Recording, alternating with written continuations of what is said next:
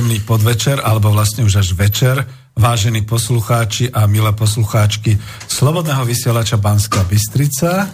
Od mikrofónu vás zdraví Peter Zajac Vanka. A sme tu s vysielaním, síce trošku v netradičnom čase v stredu. Dnes je 28. decembra 2016 s reláciou ekonomické rozhovory, tento raz už číslo 21. A ako sa hovorí, človek, keď dostane príležitosť, chytí ju za pačesy, takže v tej chvíli, keď to bolo trošku také nečakané, bol som celkom rád, že pozvanie do redakcie e, dostal e, Marian Vitkovič a ekonom Marian Vitkovič je aj tu, takže ho tu zdravím a potom poviem ďalej. Nech sa páči, Marian. Aha, dobrý večer všetkým a aj tebe, neviem, aké nečakané máš ty pozvanie, ale využívam to teda, že si ma pozval ešte dnes e, ku koncu tohto roka, aj keď sme minul sa tu lúčili aj s kolegami, že už asi stačilo. A pokiaľ budú mať e, poslucháči záujem a budú mať akékoľvek otázky na mail alebo do telefónu, tak e, veľmi rád ich odpoviem. Pokiaľ nie, tak e, určite prebereme nejaké zaujímavé záležitosti, ktoré by sa týkali zhodnotenia toho, čo sa uplynul tento rok, tento rok stalo vlastne vo svete, alebo v čom je nejaká kontinuita ešte s tým vývojom Díky pekne. Ja ti ešte do toho skočím, lebo to sme zároveň robili aj skúšku mikrofónu, takže to je v pohode. Ale chcem naozaj prepať, že som ťa takto ako zastavil, eh, lebo som ťa privítal.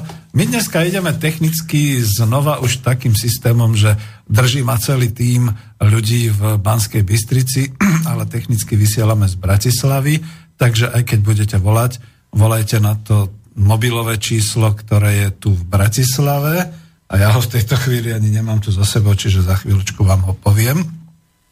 A zároveň teda píšte na uh, mailovú adresu studiozavináč slobodnyvysielac.sk alebo keď nás pozeráte alebo počúvate z web stránky, tak tam máte takú tú zelenú ikonku, na ktorú keď kliknete, napíšete mail, meno a môžete dať otázku, dotaz a prípadne nejakú pripomienku. Dúfam, že je nás počuť dobre. Ja si to potom ešte overím. Zňalka sa vydarila, takže pokračujeme ďalej. A tu vždy na začiatku vlastne v ekonomických rozhovoroch mám také tie svoje slova, že teda vítam všetkých, ktorí nás počúvajú a som rád, že sa naozaj Slovenčina po internete takto šíri do celého sveta, až do 86 krajín, tuším. Každopádne myslím si, že dnes medzi sviatkami nás bude počúvať minimum poslucháčov, pretože je také obdobie, ľudia sú na horách, tak ako môj kolega Martin, čo vždy zabezpečuje techniku, alebo proste dovolenkujú, alebo sú niekde so svojimi blízkymi. Mnohí ľudia ešte pracujú, majú službu. A my sme si povedali tak dobrovoľnícky, že tak, ale tak keď je takáto možnosť, tak ju ešte uh, dáme, tak sa to moderne hovorí, pretože je také obdobie hodnotenia starého roka, nejakých takých tých predpovedí alebo jednoducho pozrenia sa, čo bude v tom novom roku. O tom bolo aj to avizo, keď ste si všimli to avizo s nejakým takým tým uh, hviezdoskopom, s takým tým nejakým observatórnym ďalekohľadom na nejaké padajúce a zase uh, letiace kométy, pozeranie do neba. A ja som to zase nazval veštine z gule, tak uh, berte to trošku tak uh, medzisviatočne, že o tom bude náš pokec a uh, vždy je zaujímavý. No a vždy tradične vítam bratov Čechov, priateľov zo Slovenska, rodákov po celom svete aj všetkých ostatných dobrých susedov. No dajte nám najavo, keď nás teda počúvate, že nám pošlete prípadne nejaký mailík alebo zatelefonujete. Ja stále ešte nemám to číslo tu niekde. Nájdem si ho, keď bude Marian hovoriť. Aby som dlho ja nehovoril, tak mu za chvíľu už dám to slovo lebo to sme vyskúšali. Jediné, čo poviem po tej zvukovej stránke, asi predsa len o kuštik ďalej od mikrofónu a ja ho sa tu pokúsim ešte upraviť tak, aby znel čiste a vecne. Takže, Marian, ospravedlňujem sa, že som ťa takto prerušil aj vám, poslucháčom, pretože vy chcete počuť jeho. Ešte možno jedna vec, že prečo sme tu nie dneska všetci v takej tej zostave, ako bývame už Adrian Ondrovič a Roman Michalko. Bude to určite, to je prísľub do nového roka, len trošku sa striedame aj s uh, Martinom. On má svoju reláciu, kde teda to na začiatku sme spolu iniciovali, ale striedame sa. Takže teraz bude rád na ňom a to už bude niekedy v januári a budeme ďalej teda takto pokračovať. Každopádne už som ticho a Marianovi nehávam slovo. tak, tak zhodnotiť asi ten, ten uplynulý rok pomaly a čo nás čaká v budúcom roku, aj keď hrať sa to na tu nejaké, nejaké predpovede asi nemá veľký zmysel. Uh, ja mám takú starú teóriu, ktorá je o sploštenosti sveta alebo vzťahov. To znamená, že keď uh, tie vzťahy vyzerajú byť uh, maximálne nudné, maximálne usporiadané v nejakých, v nejakých kolónkach, kde sa všetci napracujú viac menej plus minus s minimálnym rozdielom, s minimálnou variáciou, tak v podstate sa vždy niečo udeje. A tento rok 2016 bol asi taký, že sme vyskúšali, či sa to niekomu páči alebo nie, vyskúšali sme takú cvičnú zboru voči mainstreamu, e, cvičnú zboru voči establishmentu, ktorá konec koncov dopadne, dopadne komicky, pretože jej výsledky nie sú, nie sú nejakým spôsobom pre ten establishment ešte, ešte zásadné a podarilo sa potom v závere roka špeciálne americkým prezidentským voľbami zahrať takú malú komédiu na nové nádeje a na novú, novú zmenu politiky, či už globálnej alebo lokálnej, americké a tak ďalej. My sme to už minule spomínali s kolegami, že v podstate sú to také veľmi, veľmi zvláštne a z hľadiska reálneho vzdelania, reálnej ekonomie, napríklad e, nepochopiteľné nádeje, respektíve nepochopiteľné e, vzťahy, ktoré by sa mali uplatniť po novom roku, respektíve po inaugurácii nového amerického prezidenta. A ja som presvedčený a myslím, že už tam aj ten vývoj reálny finančných trhov trošku smeruje, e, že sa to ukáže ako, ako veľká, veľká bublina, veľká, veľká nemožnosť vlastne uskutočniť nejaké zásadnejšie, upokojujúce a hlavne redistribučné zmeny v tej americkej spoločnosti. A to bude mať veľký vplyv na svet, samozrejme, pretože Spojené štáty nie sú úplne brucho sveta, ale je to dosť podstatná záležitosť e, vo vnímaní kolobehu svetových financií a ekonomiky na to, aby e, dokázali nejakými otrasmi e, reálnej ekonomiky, ktoré sa prejavia na tých finančných trhoch aj postupne aby dokázali rozhýbať e, tie škatule, ktoré sú aj okolo nás. E, my sme tu s Petrom e, po, po ceste sem trochu žartovne konštatovali, že ak si človek otvorí noviny na internete polo možnosti za posledný týždeň, vlastne som ich ani nevidel, tak som zistil, že oni som neprišiel, že na Slovensku vlastne ani človek nemusí nič čítať.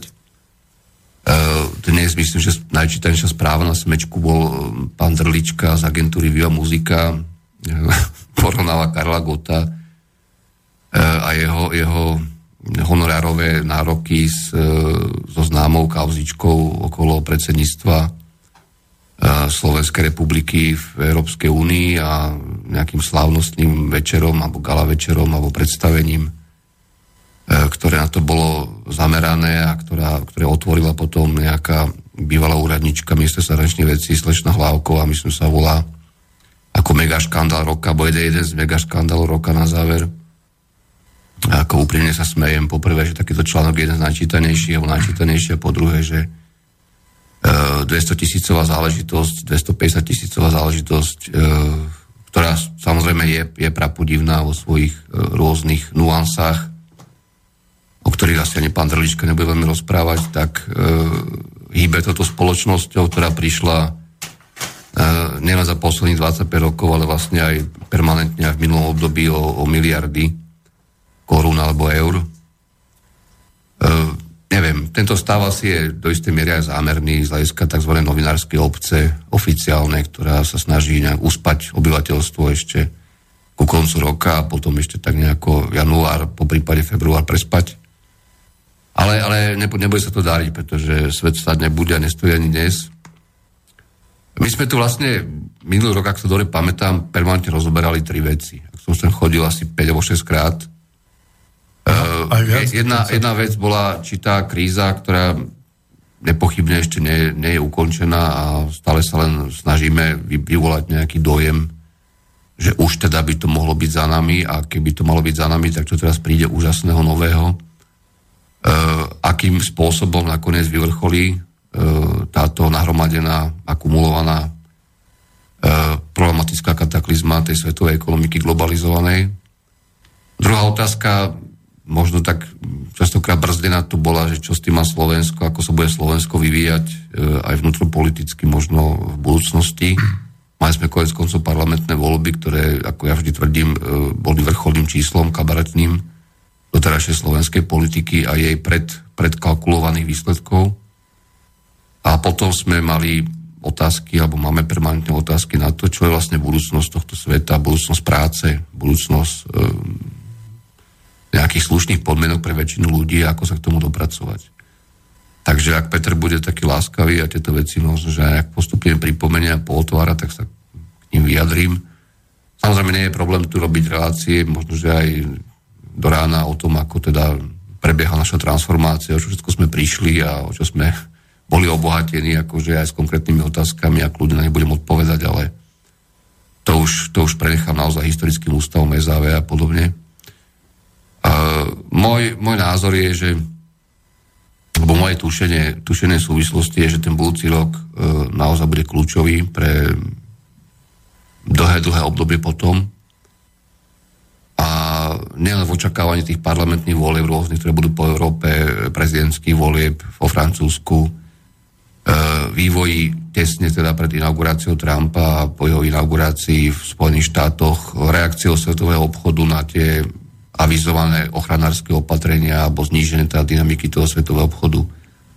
Nielen tým, ako sa na Slovensku bude ďalej rozpínať tá diskrepancia medzi realitou väčšiny ľudí a medzi tými oficiálnymi e, štatistickými bublinami, čo to vyrábame častokrát, e, tak nielen týmto nakoniec, nakoniec sa niečo zlomelie. A tento rok mi prípada ako taký rok falošných prorokov, ako rok ľudí, ktorí prišli do tej politiky, urobili nejaký, nejaký smrad, E, niečo vyhrali, niečo, niečo, niečo niekde si zasadli alebo zasadnú si, vyvolali nejaký dojem, že teda by mala byť tá politika inak robená, ale podľa mňa to je také, také len e, predvoj, ktorý ešte má udržať ten, ten svetový globálny finančný kapitál a jeho hlavných kapitánov vlastne ešte v sedle chvíľu. Pokiaľ si svoje vzťahy definitívne usporiadajú a nebudú mať pocit, že sú úplne bezpeč, bezpečí, E, čo podľa môjho názoru už nebudú nikdy. Takže, takže tak či tak e, sa z toho nedostaneme.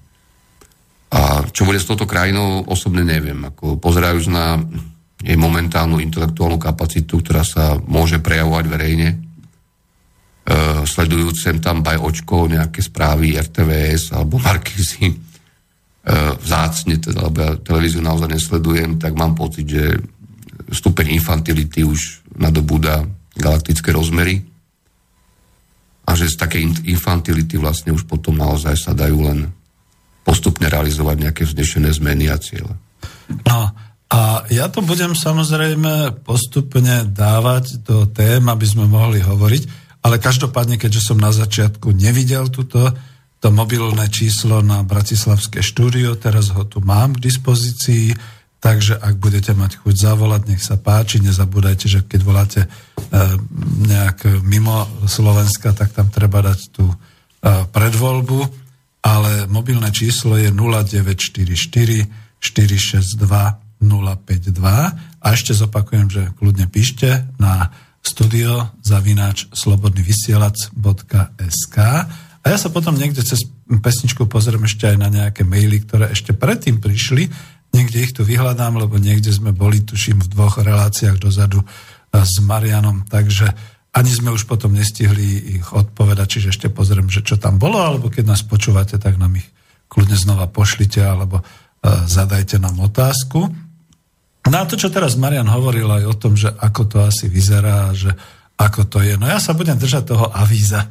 A v tom avíze je naozaj taký ten uh, hviezdohľad, kam si možno akože pozerajúci, že tu sme na pevnej zemi, čiže tu si povedzme, tu sme na Slovensku a tu všade okolo nás je všetky tie hviezdy, to, to je nejaké to okolie naše globálne, sú tam všelijaké kométy, niečo vyletí, niečo odletí, niečo má priletieť a podobne, takže týmto systémom v tomto chaose sa skúsime nejak ako tak zorientovať a vyznať. A neviem to skutočne teraz, lebo my sme už toho veľa prebrali a v tých, ďalších, v tých reláciách, ktoré sme mali, sme už dosť hovorili o všetkých týchto situáciách, ale predsa len je koniec roka, tento rok bol naozaj bohatý na tie práve takéto nejaké prvé vzbúry, to znamená naozaj aj Brexit, aj Trump a aj všelijaké ďalšie veci. V Taliansku sa odohrala nakoniec e, zmena vlády, respektíve bude sa ďalej odohrávať všetky tieto veci. E, má to nejaký vplyv na takú tú, e, povedal by som, stabilne padajúcu alebo stabilne uhlušenú ekonomiku? Je to niečo, čo proste by mohlo povedzme v roku 2017 začať pracovať? No určite, určite. Tam je momentálne téma číslo jedna, samozrejme sú očakávania spojené s e, prípadnou realizáciou prísľubov Donalda Trumpa, pokiaľ je obmedzenie e, svetového obchodu a tej dynamiky proste export-import, pridaná hodnota, subcontracting, outsourcing, alebo ako to chcete volať. E, Trump vlastne, vlastne dve veci avizoval ako hlavné a tým aj získal takú tú politickú podporu, reálnu myslím teraz, ktorá nebola v tých prieskumoch pre voľbami, toho, toho by som povedal obviňovania na jednej strane a na druhej strane toho m, mm, tvrdenia o nekompetentnosti týchto dovtedajších vlád, globálnej nekompetentnosti. A tomu vlastne pomohlo k víťazstvu. Ono je to taktika, ktorú teraz myslím, že vyšla nejaká analýza Ricarda Di Trailu, neviem už, ktorí presne, presne prešli tie čísla z tých prieskumov, ktoré boli vôbec, vôbec e, dostupné pre voľbami a boli aspoň trochu seriózne a mali, mali ten dlhý protokol tzv. tých dotazníkov. A prešli to aj v súvislosti s tými rôznymi udalosťami tej kampane, vyhláseniami rôznymi a zistili vlastne, že naozaj e, to kritické množstvo voličov v tých štátoch, ktoré boli, boli rozhodujúce, reagovalo na dopady tej globalizácie a samozrejme aj v rôznych kombináciách motivov a takej naštvatosti, ktorá možno nie je úplne, úplne korektná, ale jednoducho reagovali na to. Čiže ten problém e, Made in China versus americké pracovné miesta, americká stredná vrstva, ktorá zmizla, e, špeciálne u toho častokrát tak e, zjednodušovaného bieleho pracujúceho muža stredného veku, ktorý už je na pokraji infarktu, tam reálne bol, nebol jediný, ale bol tam. A na tom Trump tie voľby vlastne vyhral nakoniec. E, v podstate tam bol mainstream odmietnutý ako nekompetentný. Ten, čo bol dovtedy, dovtedy v Spojených štátoch. E, paradoxne vieme teraz z tých nominácií, že vlastne nastupuje z toho istého súdka alebo z toho istého kurinca ďalší, ďalší finančný e, zabehnutý mainstream tej administratívy, ale ja v tom nevidím nejakú tragédiu, pretože tí ľudia tak či tak budú musieť niečo robiť, ak to nebudú robiť, tak, tak sa dožijeme veľmi rýchleho spádu aj americké udalosti. A črtajú sa tam mnohé, mnohé trenice mm, predstav o tej stále ešte liberálnej ekonomike a toho nejakého naštartovania viac tej americkej ekonomiky, ktorá sa vyčerpala. Ak sa pozráte na burzu a na kurzy akcií, či to je Dow Jones Industrie, alebo Standard Poor 500, alebo ja neviem, Nasdaq dneska najväčšia zábava asi posledné 3 týždne, ako sa Dow Jones Industrial nevie dostať sa 20 tisíc bodov, čo je síce rekord určite, ale stále sa cez to nevieme dostať, aké tam chýbalo pár, pár bodov už len. E, to, to preznamenáva určité očakávania, ktoré zrejme po roku nebudú naplnené. A zažijeme opäť nejaký taký väčší slám na kapitálových trhoch. E, ja som kritizoval môže mi niekto vyvracať, že prečo, že z čoho, z čoho odvíjam túto nejakú úvahu o nepotrebnosti odsávania naimitovaných peňazí do systému, ale je pravdou, že FED e, zvýšenie sádzieb 13. 14. alebo teda neviem, keď to už bol presne decembra, a zase o štvrť boda iba opäť len potvrdil, že musí niečo potvrdiť. To bola celá ich aktivita, ktorá sa podľa mňa nemá šancu prejaviť v novom roku na zvýšených úrokových sadzbách Zachytil som vyhlásenia teraz Národnej banky Slovenska, guvernéra Makucha o tom, ako pôjdu hore inflačné čísla, ako sa dostaneme z deflácie najbližšie roky, respektíve ako mali byť hore úrokové miery. Ehm, považujem to za absurdné. Ako podľa mňa táto debata bude niekedy v marci úplne zase na opačnom konci, myslím 2017, pretože tieto, tieto parametre nemajú ísť čo hore. Ako to, že európske banky majú problémy, talianské banky vôbec nevedia ani, čo majú robiť v podstate pri týchto záchranných akciách na poslednú, poslednú chvíľu, ako teraz prebiehajú v Taliansku. To, že banky všeobecne nemajú čo zarábať, nemajú proste variáciu tých, e, toho výnosu možného z tých peňazí, ktoré by mali byť drahšie pre nich.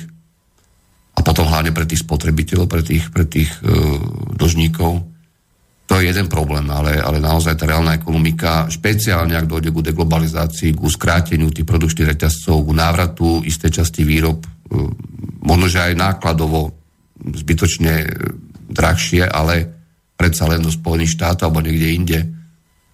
A upadne, upadne ten, ten nápor, ktorý už konec koncov upadá e, do toho čínskeho a podobných štátov expanzívneho exportu tak ja si myslím, že, že tam už vôbec o nejakých inflačných tlakoch nemôžeme hovoriť.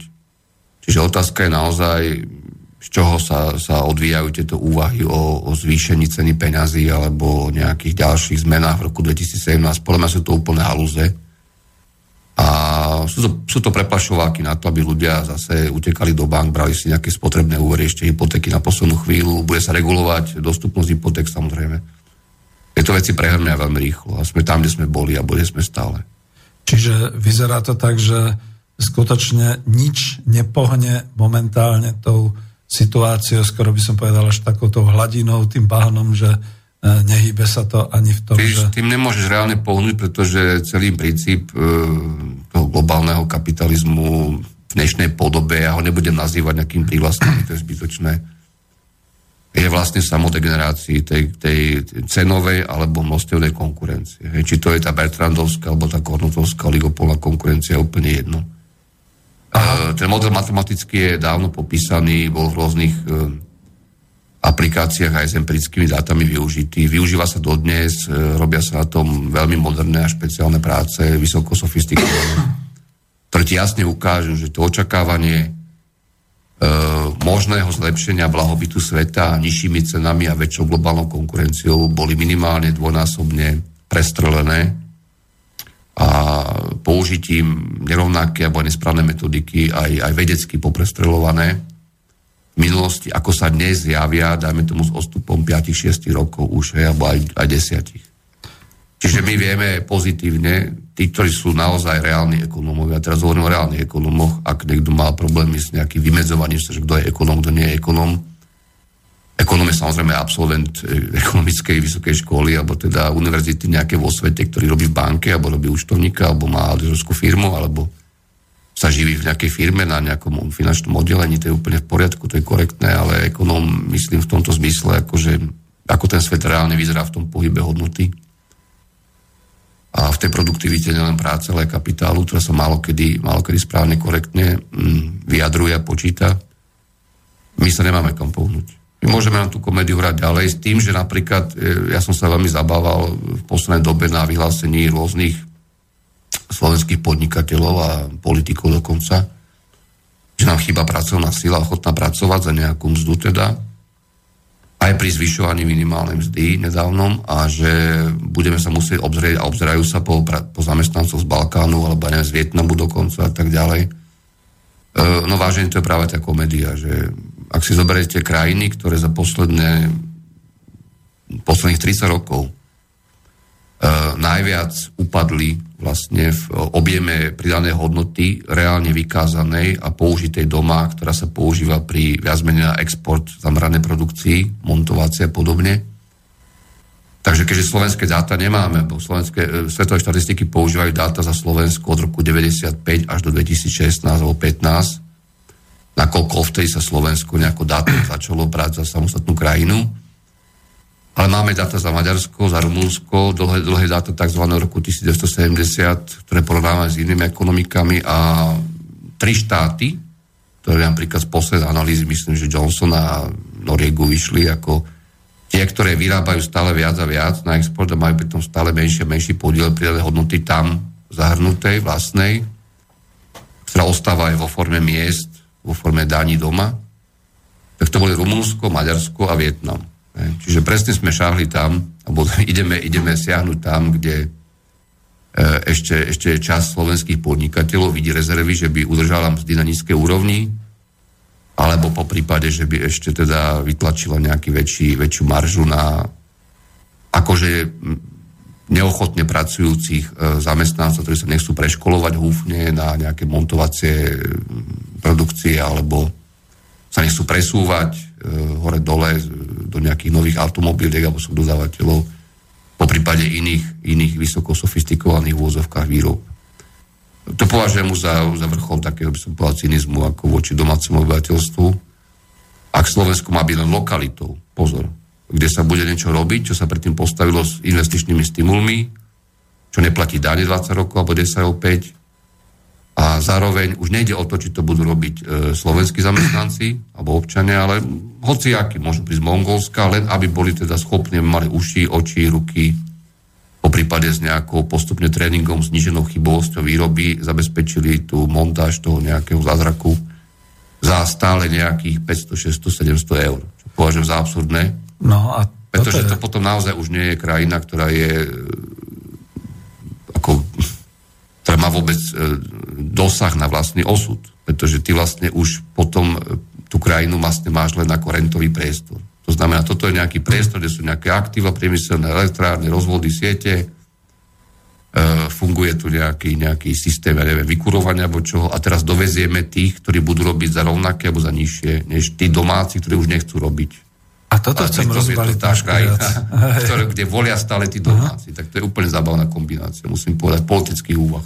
Toto chcem rozbaliť trošku viac, pretože dobre, fajn, my prechádzame od tých všelijakých tém a od tej situácie, E, celosvetových financií k tomu, že u nás tu v tom našom priestore, v tom našom priemyselne rozvinutom priestore sa tvrdí, že jednoducho nič sa nedá robiť, my tu nemáme dostatok pracovnej síly a preto, pretože sa prichádzajú ďalší investori, budú to musieť dovážať a tak ďalej.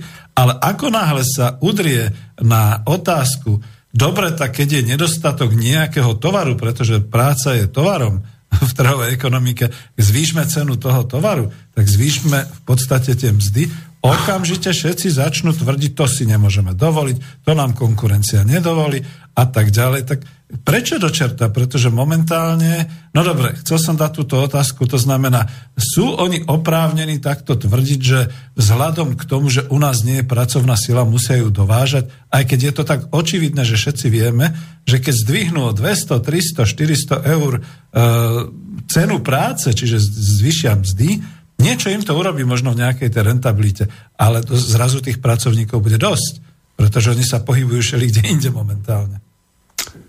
Uh, poviem to na rovinu a trochu koncentrované, že všetky tieto otázky, ktoré sa konec koncov opakujú aj, aj na iných fórach, sú spojené s jednou základnou vecou a nech si myslí, kto chce, čo chce, je to tak, uh, že táto krajina nemala nikdy možno, že ani pred rokom 89 ich veľa nemala, ale momentálne teda tý, tú transformáciu vôbec nemá.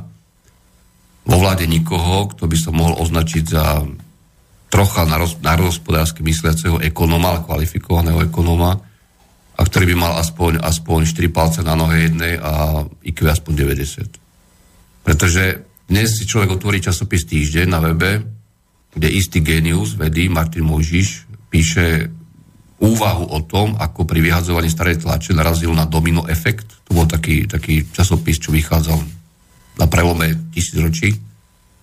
Aj s pánom Hríbom, s pánom Šucom tam písal, a aj kto iný, Žitňanský a tak ďalej. A vlastne, keď tam čítal nejaké hm, články o tom, ako Zurinda s Miklošom šantili už v roku 2000, e, pri rôznych kauzách, vtedy viem, že bola tá kauza, že si pamätáš, ako dnes banky sa odložovali akože na náš, na náš účet, samozrejme, Ehm, chystali sa veci okolo nafty Bely, ktoré už sa dokonca aj skončili ostúpením Černáka z funkcie ministra, lebo Kaník mal geniálny plán a jeden a druhý plán bol úžasný s tou naftou Bely. E, začal sa riešiť pomaly VŽtka bývala, ale už pritom vznikali tie kauzy. Hej, Devin banka, no, milión iných vecí. Hej, samozrejme. A prvé kauzy aj, aj typu napríklad dnešného, hej, že niekto na nejakom ministerstve dal nejakú, nejaké peniaze rozpočtu, potom sa nevedeli nájsť, na čo mu vlastne dal, možno nejakú tiež propagačnú akciu. Tak e, ja sa pýtam, že preboha, ale ľudia, čo ste vyrobili 16 rokov alebo 15, keď vy ste nevedeli v roku 2000, že vlastne ten, e, ten súvislý prúd e, zlodejiny a nekompetentnosti je tu stále. keď teraz on si vyhadzuje staré noviny z roku 2000 a čuduje sa, že čo sa tu vtedy dialo. A že vlastne už vtedy to asi sme mali vedieť. No tak fajn. Ja len zopakujem tú hlavnú tézu, že nepoznám krajinu na svete, dokonca ani v transformačnej Európe, ak vynechám, vynechám časti Balkánu, kde fakticky neexistuje ani, ani bola by som, že akcie schopná normálna vláda, jednotná vláda, napríklad Bosna, Hercegovina, ktorá viem, ako, v akom stave je dnes, Eh, nepoznám, nepoznám krajinu, ktorá by dokázala prejsť takým vývojom, že napokon uh, tí, ktorí tú krajinu ovládajú, majú v nej hlavné slovo, majú všetky páky mocenské, finančné na to, aby tú politiku modelovali, uh, koaličnú, opozičnú, akúkoľvek.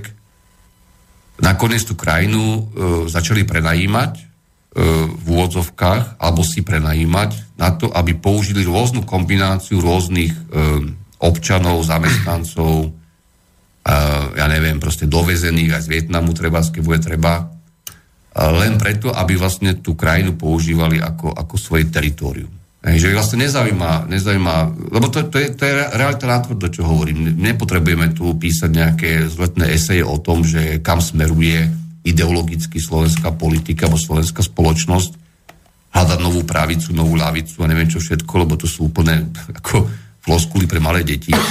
Je úplne jedno, kto ich píšete floskuly a stále sa to zaoberáme tými, tými os- osobami a figurkami z politiky etablovanými, ktorí, ja nebudem ich tu komentovať radšej, lebo zase to bude len taká, no, zábavná súka a, a ich schopnosti teda. Ale my sme sa vlastne dostali do stavu, kedy nám nebude vadiť ani to nakoniec, aj na to privykneme, E, že už nepôjde o to, aby slovenskí občania alebo občania Slovenskej republiky mali, mali primerané podmienky, budúcnosť, možno založiť si rodinu, zobrať si nejakú, nejaký úver, e, istú istotu, istú mobilitu zároveň v rámci tej svojej krajiny aj, aj do zahraničia smerom. E, mali, mali pocit e, zmysluplnosti svojho volebného práva a, a tak ďalej ale my vlastne tú krajinu bude treba tak produkčne obsadíme aj nejakými cudzími, cudzími e, zamestnancami, len aby sa ďalej vyrábala tá hmota, vyvážala, dovážala, kombinovala a aby tie zisky ostávali tam, kde vždy zostávali. Navyše tak, a teraz máme toto, dosť monokultúrne. Toto má, toto má ako dosť, ne, nejde o monokultúrnosť, mňa, mňa, mňa to faktorovo zaujíma. Máš tri faktory, klasický, práca, pôda, kapitál Eh, kapitál vieme, ako skončil po roku 89 a ako sa pretransformoval, údajne nepoužiteľný, alebo teda zle, zle, zle nainvestovaný dovtedy, čo je absolútny blúd. Eh, pôda tiež vieme, ako kon, skončil alebo končí a nakoniec tá práca bude vlastne len ako e, akokoľvek prispôsobovaná a vymeniteľná e, bez ohľadu na národnosť a tak ďalej, občanstvo, pokiaľ to bude vyhovovať e, tej koncentrovanej mocenskej a vlastníckej štruktúre. To ja neviem, či toto niekde si vôbec e, čítal v histórii alebo zažil, ale podľa mňa Slovensko je naozaj unikátny model transformácie a o tom by sa mal diskutovať a nie o tom, že či sme dosiahli rozpočet schodok ku koncu k dnešnému dňu e, iba miliardu eur oproti plánovaným dvom miliardám, pričom ale by si mohli všimnúť, že sme čerpali o 3 miliardy výdavku menej, hej, pretože na výpade eurofondy cca 2 miliardy, takže vlastne celá úspora je, je zero zero. Ako s tým, že teda by som sa rád opýtal, že kam, kde sú tie zvýšené dáne a výnosy z nich. Hej, ako, lebo aj ten rozpočet sa aj príjmov stvrkáva vlastne bez tých z, e, prostriedkov zo zdrojov EÚ. Čiže toto, toto Potemkinovo naberá, naberá úplne, úplne automatické rozmery a preto, preto som taký nechcem povedať, že, že nekludný, ale skôr, skôr rozmýšľam, že kam toto vlastne má, má dôjsť. E, takéto nejaké ľahkovážne príjmanie e, zavádzania feudalizmu na Slovensku. No toto sú asi práve tie správne slova. Ja som sa vždy tomu bránil a vždy, keď povedzme Tibor Moravčík a ďalší títo moji kolegovia tuto na Slobodnom vysielači hovorili Miro Hazucha a tak ďalej o týchto veciach, tak som sa tomu bránil, že a nie, nie, ale Faktom je, že asi rok 2016 je aj v tom zlomový, že sa úplne jasne odhalilo a je to teraz už vidno, čisto je to vykopané zo zeme a je to vidno, že my sme vlastne splnili ten neoliberálny sen mať čo najmenej štátu a mať čo najviac tých príležitostí pre tých zahraničných investorov, ktorí odtiaľ to ťažia. Dneska už tu neťažia možno až tak suroviny, aj keď tie samozrejme, ale ťažia tú pracovnú sílu a ono im tu už začína byť dokonca jedno, budeme jak tie Karibské ostrovy všelijaké a tie stredoamerické, ono im tu vlastne už bude jedno, či to bude domáce obyvateľstvo, čiže Slováci. Ty tiež hovoríš tak, že táto krajina, ja som vždy voči tomu alergický, lebo táto krajina je Slovenská republika a moja vlast. A nie je mi jedno, či o 200-300 rokov sa budú vôbec nejaké deti ešte učiť po slovensky a budú hovoriť, že v roku 2016 sa tá situácia zlomila, vlády dokázali zamestnať prakticky všetkých, až na tých nezamestnateľných a začalo sa vo veľkom dovážať iné obyvateľstvo z iných krajín, ale produkcia stále fungovala. Čiže my tu budeme mať nejaký novovek, tak ako v stredoveku alebo v staroveku, keď sem potom prišli kolonizátori, keď jednoducho tu pracovali iní ľudia ale to, tá prosperita Slovenska bola, lebo Slovensko predsa bolo vysoko ťažobne prosperujúce, kedysi dávno aj v uhorskom štáte a všelikde, len z tohoto miestne domáce obyvateľstvo prakticky nič nemalo. Ja som ti do toho vstúpil, vstúpil dlho, ale tu je ten feudalizmus. To znamená, že skutočne my sme došli v tom roku 2016 do tých dvoch bodov. Prvý bod je, že vláda sa chváli, že už skoro nemá koho zamestnať alebo že tá štruktúra je zlá a teraz už nevedia, čo ďalej. E, dokonca Češi už hlásia, Zeman, e, prezident vyhlásil, že už nechcú robiť len tie e, síly proste, ktoré sú, tam je nejak 400 tisíc, čiže ktoré sú neprispôsobiteľné a tak ďalej. A práve preto sa začne mohutný dovoz. A z, zo zdrojov, ktoré sú overené, kľudne poviem, že tento dovoz do automotív sa už začal v tomto roku. Už sa tam dovážajú rumunský, ukrajinský a všelijakí iní pracov, maďarskí a všelijakí iní zamestnanci. Takže pozor, neviem, ako to formulovať ako otázku. Je to možné takto povedať? Rok 2016 odhalilo sa to e, úplne jasne, ako aj na tej ekonomickej na tom ekonomickom trende, že zostávame vysoko produktívni, máme tu zainvestovaný dosť e, mohutný kapitál, a ťaží sa tu pracovná sila, možno už ani nenaša? Aby sa to páči, ako si rozvinul, ale áno, áno, súhlasím s tým, ale tam je skôr otázka, že ako tento model pomenovať, lebo ľudia potrebujú vždy určitú e, fazónu, nemyslím ideologickú, ale orientačnú, že ako sa toto volá.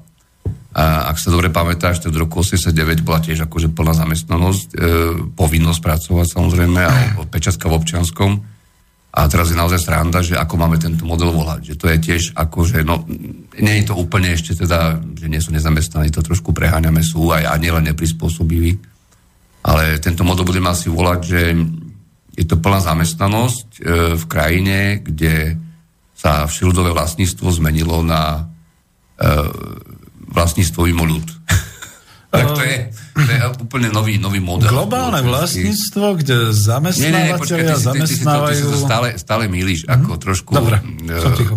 Mm. Ne, si to, ale ja chcem len, aby tú, aby tú tézu vlastne bolo možné povedať čo najmetaforickejšie. Uchopiť ju. Mm. Že keď si predstavíš, že kedy si sa plánovalo centrálne, to si dobre pamätáš, a na to sa teda samozrejme nadávalo potom vždy a sa to považovalo za neefektívne, tak e, globálny kapitál, samozrejme, ten hlavný korporačný, tie hlavné svetové korporácie vždy plánuje. To je úplne logické. Čiže tá výroba toho auta alebo čokoľvek iného, dokonca aj produkcia akýchkoľvek služieb vlastne globálne aj plánovaná. Aj 5 ročnice majú strategický plán. Neviem, či majú 5 ročnice, ale to je vždy plánované. A vlastne akýkoľvek jemný pohyb hodnoty, e, možnosť niečo niekde vyrábať, montovať, e, dostať daňové úlavy lepšie a tak ďalej sa okamžite zaregistruje a vyjedná. Čiže tá, tá, práve tým, že ten kapitál je samozrejme z hľadiska toho, toho nemateriálneho ako finančný je, je, je totálne flexibilný okrem iného. A stále ešte voľný, stále ešte nemáme kapitálové kontroly, stále ešte udržujeme pri umelom živote Grécko, udržujeme kaďaké iné štáty po svete, ktoré sú na pokraji občianských rozvratov, teraz nemyslím iba stredný východ, ale, ale udržujeme to stále pod tou pokrievkou a vlastne ten globálny kapitál okamžite dokáže tie, tie, tie veci, veci e, v tom svojom plánovaní akože konkurenčného boja zároveň prispôsobiť. Čiže oni vlastne si povedali, dobre, Slovensko je fajn štát, tam sa vybudovali automobilky, spústa dodateľských závodov tam je, ktoré sú blízko, ktoré majú to, čo potrebujeme na tie naše platformy, montovacie a iné. Je tam e, dobrá pracovná sila, spolahlivá, lacná, priemyselne zručná, alebo teda aj remeselne ešte možno. Je aj nejaké školstvo, ktoré to veľmi nefunguje, lebo ľudia chceli niečo iného študovať ako, ako len technické obory. Eh, je tam slabá demografia, to už aj vidíme, že tých detí tam je menej a menej, čo by mohli niečo pre nás robiť, ale, ale je, to, je to lokalita. My sme tam proste investovali ako do lokality, s tým, že nám to ten štát vždy veľkoryso podporil, neplatíme tam dane, máme tam dopravnú dostupnosť, je to v strede Európy konec koncov. A oni platia dane, platia nepriame dane, platia príjmové dane, platia odvody povinné, nemocenské a tak ďalej. A fakticky my len prídeme, vyrobíme, zlogistikujeme, predáme, zindividualizujeme. E, keby vznikli nejaké odbory, tak ich rozbijeme nejakou, nejakými kontraodbormi a vlastne nič sa nedeje. A keď nám náhodou dojdú pracovníci, lebo chceme rozšíriť nejakú linku, no tak povieme tej vláde, viete čo, tak je to fajn, ale viete, my nedáme tým robotníkom, nezoberieme ďalších 100 vašich nebudeme rekvalifikovať a dáme im potom o, o 100 eur viac za mesiac, dáme im niečo navyše, ale nebude to toľko tým už teda osvedčeným pracujúcim, ale my dovezieme takých trošku menej osvedčených, ale tiež ešte nejako, nejako zručných, zdatných, chápajúcich, prispôsobivých. zaškolíte. A navyše to budeme robiť cez nejaké také firmy a personálne agentúry, aby sme tu nemuseli, nemuseli riešiť vaše odvody a tak stále. To, to si oni budú riešiť doma ako živnostníci, rumúnsky a neviem aký. A vlastne týmto všetkým ako zase znižíme náklady. Aby sme nešli, nešli cez ten tlak mzdový, lebo tá konkurencia globálna je tak silná, že by nám to spočítala, lebo naše vyššie ceny potom by sa nedali uplatniť akože oproti iným modelom aut a teda. Tento model je úplne, úplne evidentne aj koňový dnes a on nefunguje len v autovom priemysle, funguje kdekoľvek, kde máš nejakú komplementárnu výrobu alebo aj skombinovanú s, aj s nemateriálnymi vstupmi a teda. Čiže ja to vidím ako, ako jednu neskutočnú tragédiu, ako s takou ľahkosťou vlastne sa e, tento fakt prijíma ako niečo, čo akože je normálne. Eh, keby si to skúsil povedať niekomu pred 5 rokmi, že vlastne eh, reálna pridaná hodnota, marža sú na hranici, čo aj sú dynamicky. Som spomínal, že vlastne oni už dávali posledné dva roky z tých, z tých zvýšených ako keby teda hrubých ziskov alebo hrubej, hrubej marže viac na tie mzdy. Cítili aj ten sociálny tlak do istej miery. Boli voľby konec koncov a tak ďalej, ale už sú, už sú na limite ak by mali tie mzdy viac, e, špeciálne v tých stále omielaných odvetviach ako automobilov a tak ďalej zvyšovať, tak budú mať trošku, no, trošku dosť nižšie zisky. Navyše hrozia konkurenti zvonku, navyše, navyše hrozí lacná, lacná globálna doprava, hrozia im e, e, poklesy konkurenčných mien, ktoré sú ešte mimo teda čisté konvertibility hrozí im to, že sa spráska, ja neviem, turecká líra o 20% alebo, alebo nejaký yuan čínsky a tým pádom by sa už oplatilo tomu Nemcovi vlastne aj tam niečo vyrábať, nie na Slovensku. No, alebo, alebo od nich zobrať nejakú väčšiu dodávku s tým, že teda možno tam bude vyššia chybovosť, nižšia kvalita, ale tak zase sa to vykompenzuje to cenou a nejakými ďalšími možnosťami e, zvýšenia marže, čiže ten, ten tlak tu bude všade aj po Európe a vlastne oni, oni toto vedia, veď tí podnikateľ nie sú asi hlupáci všetci. Len problém je, problém je v tom, že ako nazvať tento, tento štát potom, že to je štát čo? Prenajímania priestoru a ľudí, alebo e, prenajímania povinne platiacich dane, alebo o čo tu ide? Kolónia 21. storočia, e, ale... Hej, počúvam ťa. To je jedna vec. A druhá vec je, že to nie je len slovenský prípad, keď slovenský je, je pomerne extrémny a všetky tie vlády k tomu prispeli a to je tá, to je tá kontinuita vlastne u nás, tá hlavná kontinuita, okrem tej druhej, to znamená toho kradnutia. A teraz, ako tento spoločenský model, alebo táto societa bude vôbec fungovať po tom novom roku? Lebo ja si myslím, že zbytočne tu sa zaoberať nejakými dlhými e, januárovými nocami a e, troma kráľmi a podobne. E, treba, aby tie noviny sa začali zaplňať potom veľmi rýchlo niečím reálnym a nie, aby sme sa čítali o kauzičkách typu myšacie oné síry, aj keď to je reálne, ale mne osobne, mne osobne stav tohto uspatia a nejaké, nejaké rezignácie väčšin ľudí e, prípada ako, ako nepripravenosť, nemyslím tých ľudí, ale skôr, skôr tie politiky na, na prípadné možné na globálne ekonomické otrasy a takisto na, na rastúce tenzie práve z toho, že sme teraz popisovali. Oh, to sme teda dali tému, čo teda poviem úprimne, že uh, až som čakal, že budú desiatky telefonátov, ale zatiaľ nič, takže kľudne poviem tak, ty si použil slovo tragédia, ja to hovorím, áno, toto je tragédia, že v roku 2016 sme sa ocitli v nejakom koloniálnom stave, kde skutočne už to vyzerá tak, že budeme iba slúžiť ako nejaká kolónia, možno na ťažbu pracovnej síly, alebo na udržiavanie výroby. A zablokujem to tak, že dáme pesničku Tragedy od Bee Gees a dáme si malú prestávku.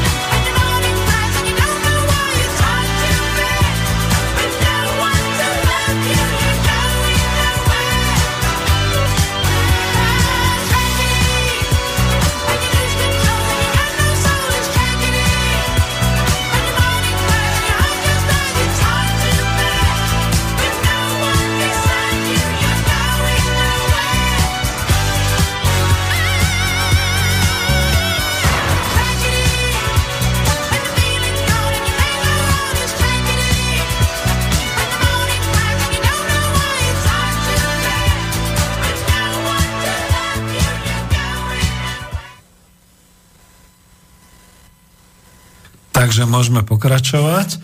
Naozaj je to tragédia, za to sme si takto hudobne dramaticky dali túto pesničku, ktorá je síce trošku staršia, ale žiaľ, aj ja mám dojem, že to e, skutočne vyjadruje momentálnu situáciu, pretože nejde o to, než pustí Mariana k slovu, nejde o to, že by sa nám tu nejak dobre neviedlo, veď HDP rastie a sme úspešní a podobne, ale už niekto, mm, dalo by sa povedať, múdrejší pred nami povedal, že z HDP sa obyčajný človek nenaje pokiaľ to naozaj nemá odraz do štátneho rozpočtu, do toho, aby sa naplňal štátny rozpočet, aby potom bolo možné platiť verejné financie, aby ľudia mali veľa peňazí na mzdách a podobne.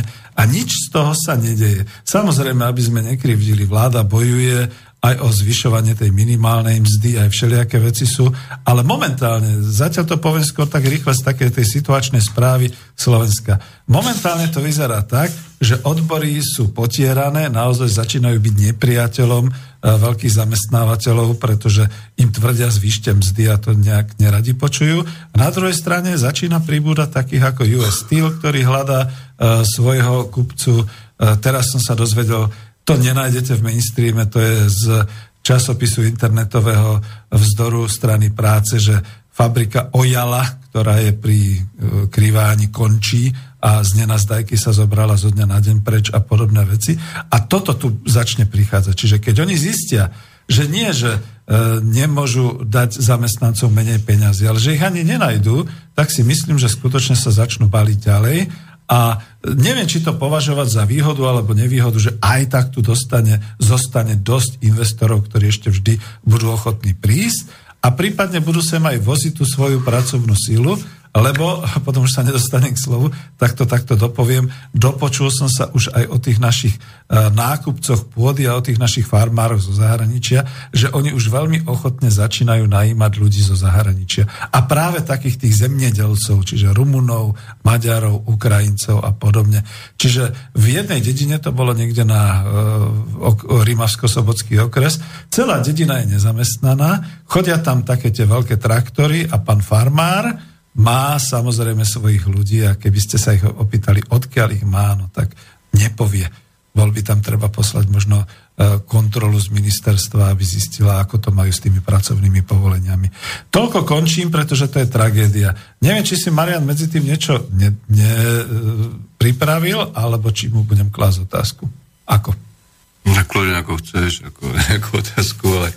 Dobre, trošku, myslím, trošku to, trochu to preháňaš v tom zmysle, že Hovor. Uh, tragédia, pomenovanie vecí, uh, ich verejné nejaké pripustenie do diskusie v tých, nazvime to, oficiálnych médiách, vždy zaostáva za realitou. To znamená, že keď niečo ako trend nabehne dávno predtým a sa to realizuje tými globálnymi silami alebo aj nejakými lokálnymi lokálnymi, niekedy ani neúplne vývoj chápajúcimi aktérmi, tak v podstate to sa objaví až po čase, ako, ako nejaká zmena alebo niečo, čo je nové, čo by sme si mali všimnúť a s čím sa máme vyrovnať akože a tak ďalej. E, tá diskusia napríklad, e, ja, ja to demonstrujem takými dvo, dvoma, dvoma základnými e, paradigmami, ktoré sa, ktoré sa veľmi rýchlo zmenili za posledný pol rok a špeciálne po, po porážke teda Clintonovej voľbách Spojených štátov, lebo to je porážka vlastne toho establishmentu, ako keby toho hlavného výnika narastajúcej americkej nespokojnosti a dopadov globalizácie na zamestnanosť a tak ďalej. A je to porážka toho, toho viditeľného establishmentu, alebo dovtedy viditeľného establishmentu. Ono principiálne bol som šokovaný úprimne a stále hovorím, že s tým sa ešte niekto vyrovná, ale späť sa s tým už aj vyrovnávajú, pretože o tom píšu už aj ekonómovia priamo, myslím takí tí svetovo známi ekonómovia, že vlastne neuveriteľne, akým spôsobom dokážu ľudia, ktorí sú zástancami e, voľného globálneho obchodu, ešte väčšej liberalizácie, ešte väčšie deregulácie nejakých TTIP, zmluv a tak ďalej, e, zmeniť v priebehu pár týždňov po nejakom politickom otrase E, názor a nejakú propagovanú skutočnosť. Napriek tomu, že predtým pracovali vraj na odborných štúdiách, výpočtoch, modeloch, ktoré dokazovali prospešnosť týchto vecí, tak v priebehu pár týždňov dokážu úplne otočiť, e, buď zaliesť teda úplne a radšej, radšej nepíšu nič ani ne, nekomunikujú, alebo začnú jemne, jemne e, nahadzovať nejaké nové ako keby otázky alebo očakávania, ktoré údajne oni vlastne vždy mali. To je nepoctivosť tej profesie, ako vo všetkom konec koncu. A to som videl, videl, videl na tých západných um, informačných zdrojoch, že skutočne tam je, tam je uh, až by som povedal taká tristná úroveň toho, ako tí ľudia dokážu svoje názory meniť, respektíve ako sa dokážu oportunisticky prispôsobovať tej novej, novej nejakej administratíve očakávanej alebo tomu novému trendu. A to, to svedčí tiež o tom, ako tá realita vlastne vždy je skreslovaná. Nakoniec, nakoniec e, my sa stále hráme v nejakom tom opare e, pomenovania tej reality, aj v ekonomii. A druhá vec, čo je dosť, dosť podstatná, že ja som zdesený, poviem úprimne, keď čítam e, blogy posledné týždne ľudí, ktorí naozaj sú, sú podľa mňa svetoví ekonómovia, e, dokonca dostali tú tzv. Nobelovú cenu za ekonómiu viacerí, ktorí hľadajú príčiny e, tohto stavu a tých, tých nejakých neistôt stále v nejakých dogmách a nezmysloch, ktoré, ktoré nemajú oporu ani, ani v metodológii správnej, ani, ani, ani v pomenovaní korektnom tých kategórií ekonomických a tak ďalej a dokonca sa dnes na západe už otvára otázka priamo komunikácie, e, komunikácie s odkazom Marxa. Ona sa už viackrát otvorila. Dokonca aj Piketty bol považovaný za, za niekoho, kto síce nemarxistický, ale, ale predsa len sa snažil ukázať, e, ja tvrdím, že korektne, e, ten samo, samopožierací model toho dnešného kapitalizmu v tej, v tej, svojej, v svojej rozsiahlej knihe ale e, spôsob, akým sa aj, aj kvalifikovaní ľudia s týmto dneska zabávajú a ako oni nahadzujú tú tému, že teda čo je najväčšou výzvou budúcnosti a tam smerujeme možno toho druhého bloku, bloku, bloku, ktorý sme si tak nejak e, predposlali, že najväčšou výzvou budúcnosti je miznutie, pra, miznutie práce.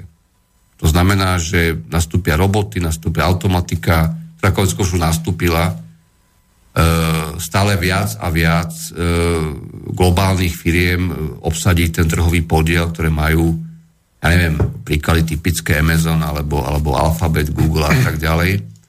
A že vlastne tá inovačná aktivita tých menších nových firiem, respektíve nové produkty, nové možnosti investovania, nejaká tá heterogenita medzi tými aktérmi klesne.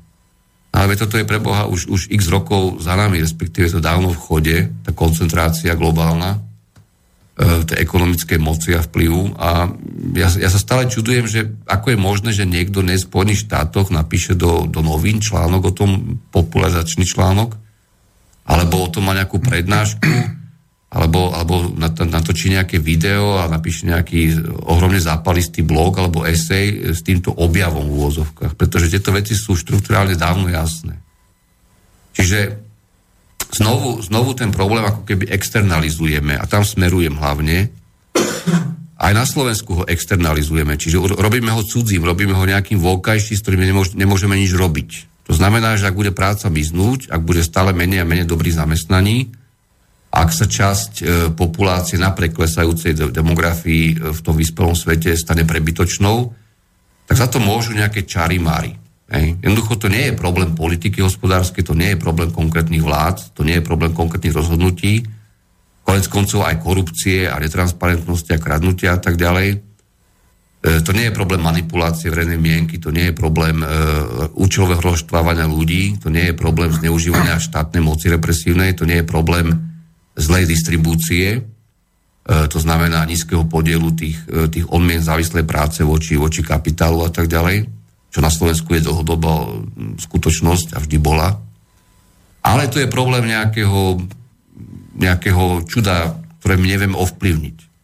A toto je najhorší, najhorší spôsob myslenia. Toto je to, čo ja sa v každej relácii, keď som tu bol, snažím vysvetliť, že otázka nestojí tak, či budete mať dostatok práce, alebo či finančný systém bude produkovať e, nejakú infláciu, alebo naopak defláciu, napriek, napriek, očaka, napriek vyhláseniam z nedávnej minulosti, že to bude tak, to bude to úplne opačne nakoniec. E, hlavný, hlavná väčšiná otázka je forma vlády, e, reálny vplyv ľudí na rozhodnutia volenej demokracie alebo nejaké takéto formy.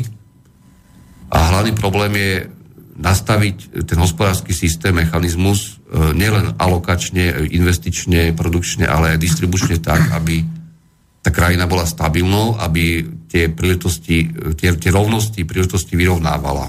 Aspoň dlhodobo. E, tu sa tára o nejakých víziách Slovenska, tu sa tára o tom, že ako to bude fajn, ako to je všetko stabilizované, ako my sme tu v strede Európy, v neistotách politických, e, regionálnych, globálnych, ekonomických a neviem akých. E, vidíme, čo sa deje v Polsku, v Maďarsku, ja neviem, kde, kde všade.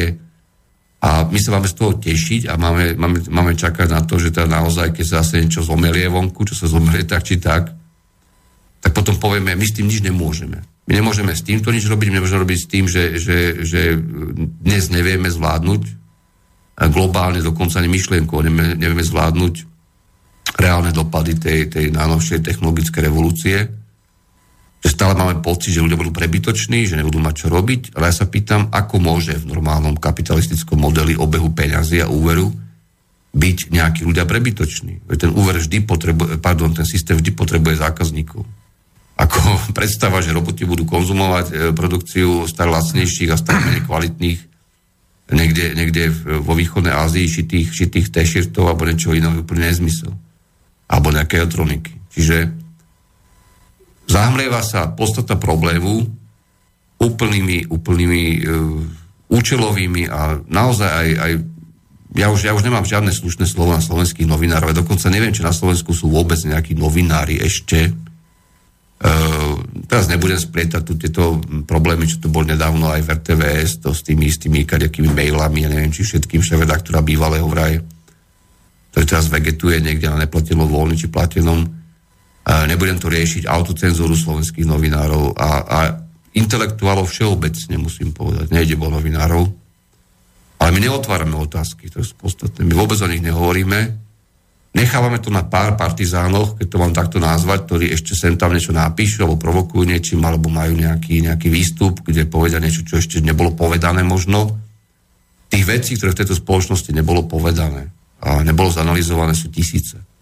Aj, aj veci z hľadiska politiky vnútornej, aj z hľadiska kriminality elementárnej, prepojenia politiky s kriminalitou. Teraz nemyslím privatizáciu, myslím to, čo sa deje aj dnes, to je úplne jedno. Ale tu naozaj ostáva otázka, či, či vôbec e, táto krajina má nejaký potenciál ľudí, alebo, alebo tých, ktorí tak či takto budú musieť raz zmeniť na to, aby sa týchto záležitostí vôbec chopila. Ja som veľmi skeptický už a nebudem dneska hrať nejaké optimizmy účelové, pretože keď sledujem, čo všetko človek e, si musí, musí pri, pri čítaní alebo pri sledovaní médií nejako úplne inak vysvetliť a ako ho hneď napadne skutočná, skutočný problém, skutočná príčina, skutočné aktéry. A ako sa to napriek tomu podáva, tak ja si hovorím, toto už myslím, že stále som si myslel, že už neexistuje ďalšia úroveň ešte, ešte väčšieho, väčšej debilizácie, ale zrejme existuje. Zrejme stále sa ešte máme kam posunúť a ja dúfam už len, že z rokov sa stanú mesiace a z mesiacov týždňa, z, týž, z týždňov dní, kedy ten stav jednoducho sa stane neudržateľným a kedy tá e, neočakávaná inštitucionálna zmena nakoniec príde. To je, to je moja jediná nádej. E, ktorá bude vždy, konec koncov.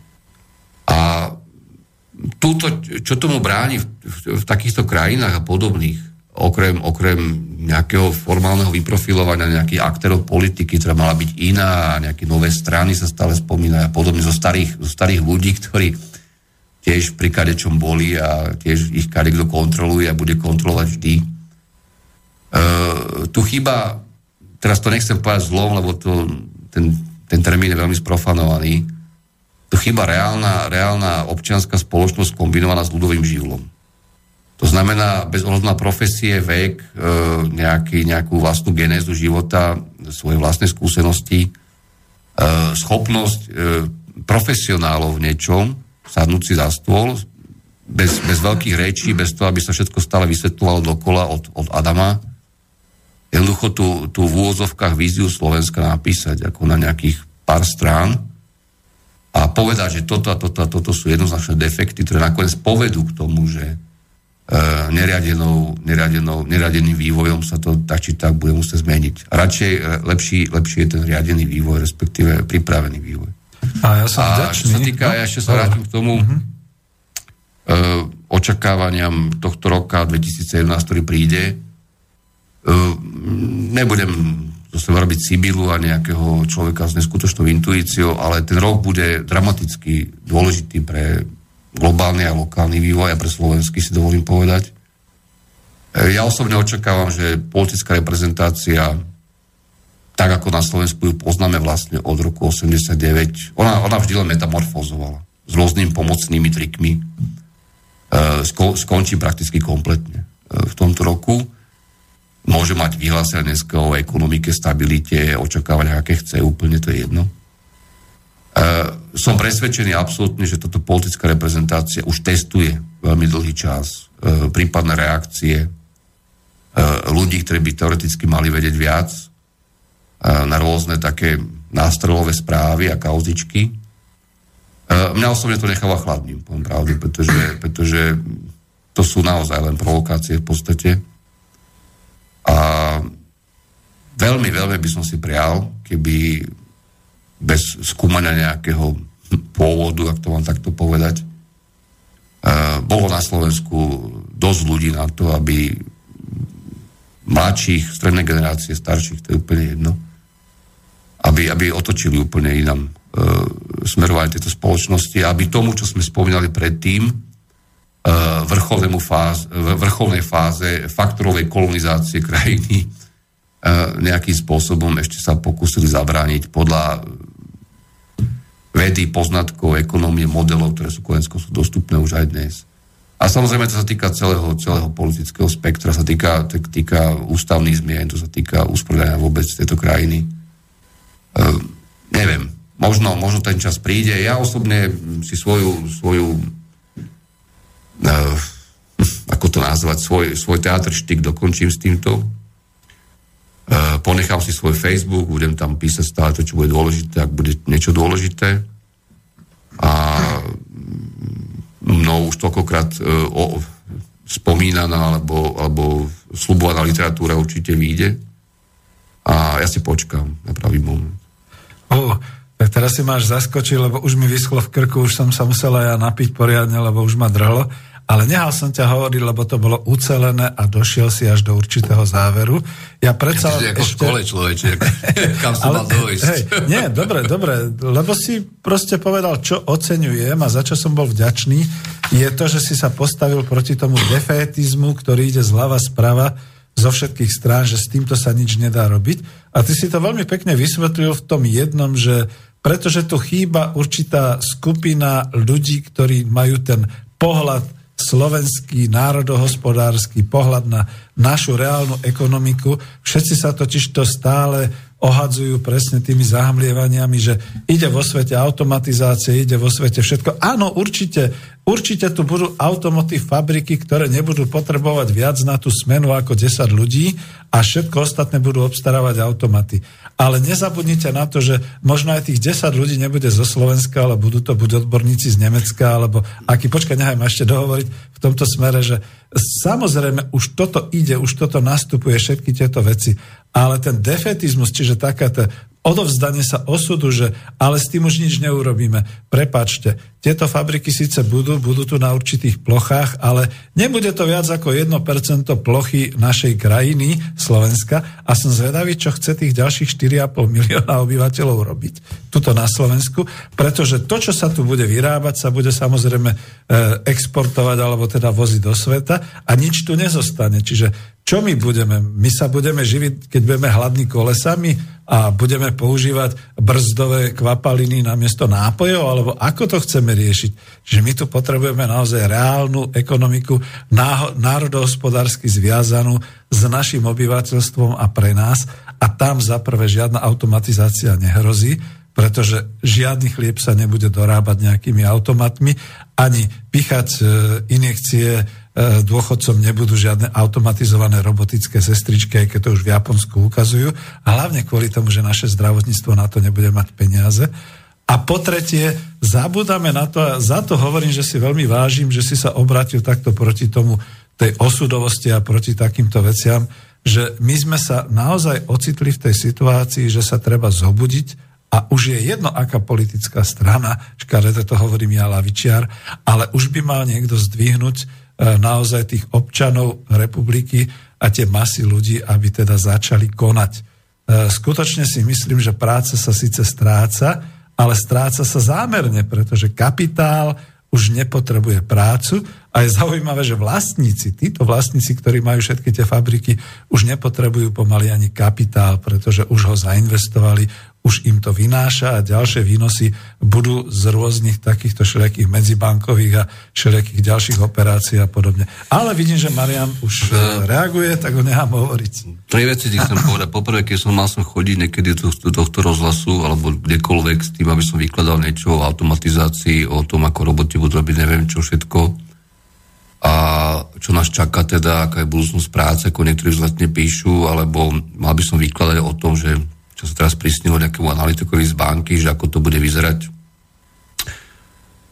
so schopnosťou obyvateľov splácať hypotéky alebo niečo podobného vypočítanou z nejakých priemerných čísel, ktoré sú no, na to mediálové. Mm-hmm. Keď som mal tu chodiť takéto veci vykladať, tak to v živote neprídem. Ako, to nie je ekonomia, to sú ako rozprávame sa, malé deti niekde keby to boli slušné školy vysoké, stačí vysoké školy, netreba univerzity, tak to je prvý ročník, ako druhý semestr možno nejak na skúšku a na voľný pokec na seminári. Uh, svet je úplne inde, pokiaľ o tieto, tieto poznatky a o to, ako to aj realisticky z hľadiska ekonomie vníma a vôbec nepoužíva také simplifikačné modely, ale to je teraz možno nepodstatné.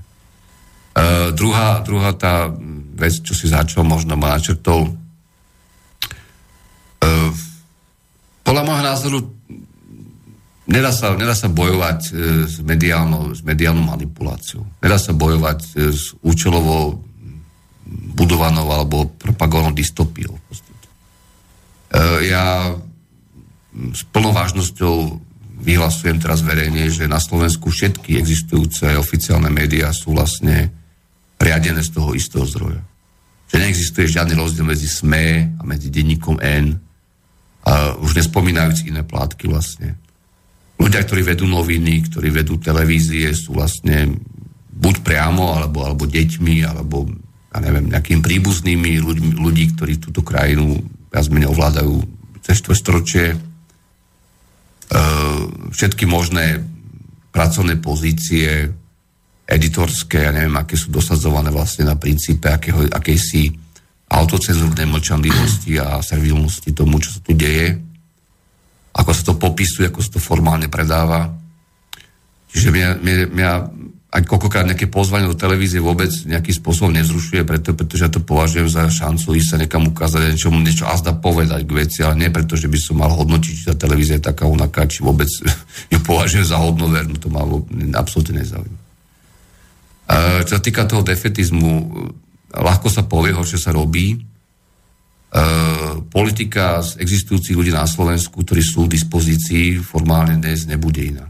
O tom nie je žiadnych pochyb. E, dnes sa vlastne tam hore v úvodzovkách skúmajú len cesty, že ktoré by mohli byť priechodné na nejakú zmenu, zmenu tej, tej ponuky. Či by tá cesta mala ísť cez nejakú takú ukážkovú babišizáciu politiky, to znamená, že ukázať nejakého strašne driveového, E, akčného, bez ideológie fungujúceho lídra v úvozovkách, pričom budeme úplne ignorovať jeho minulosť, to je tiež veľmi zaujímavé.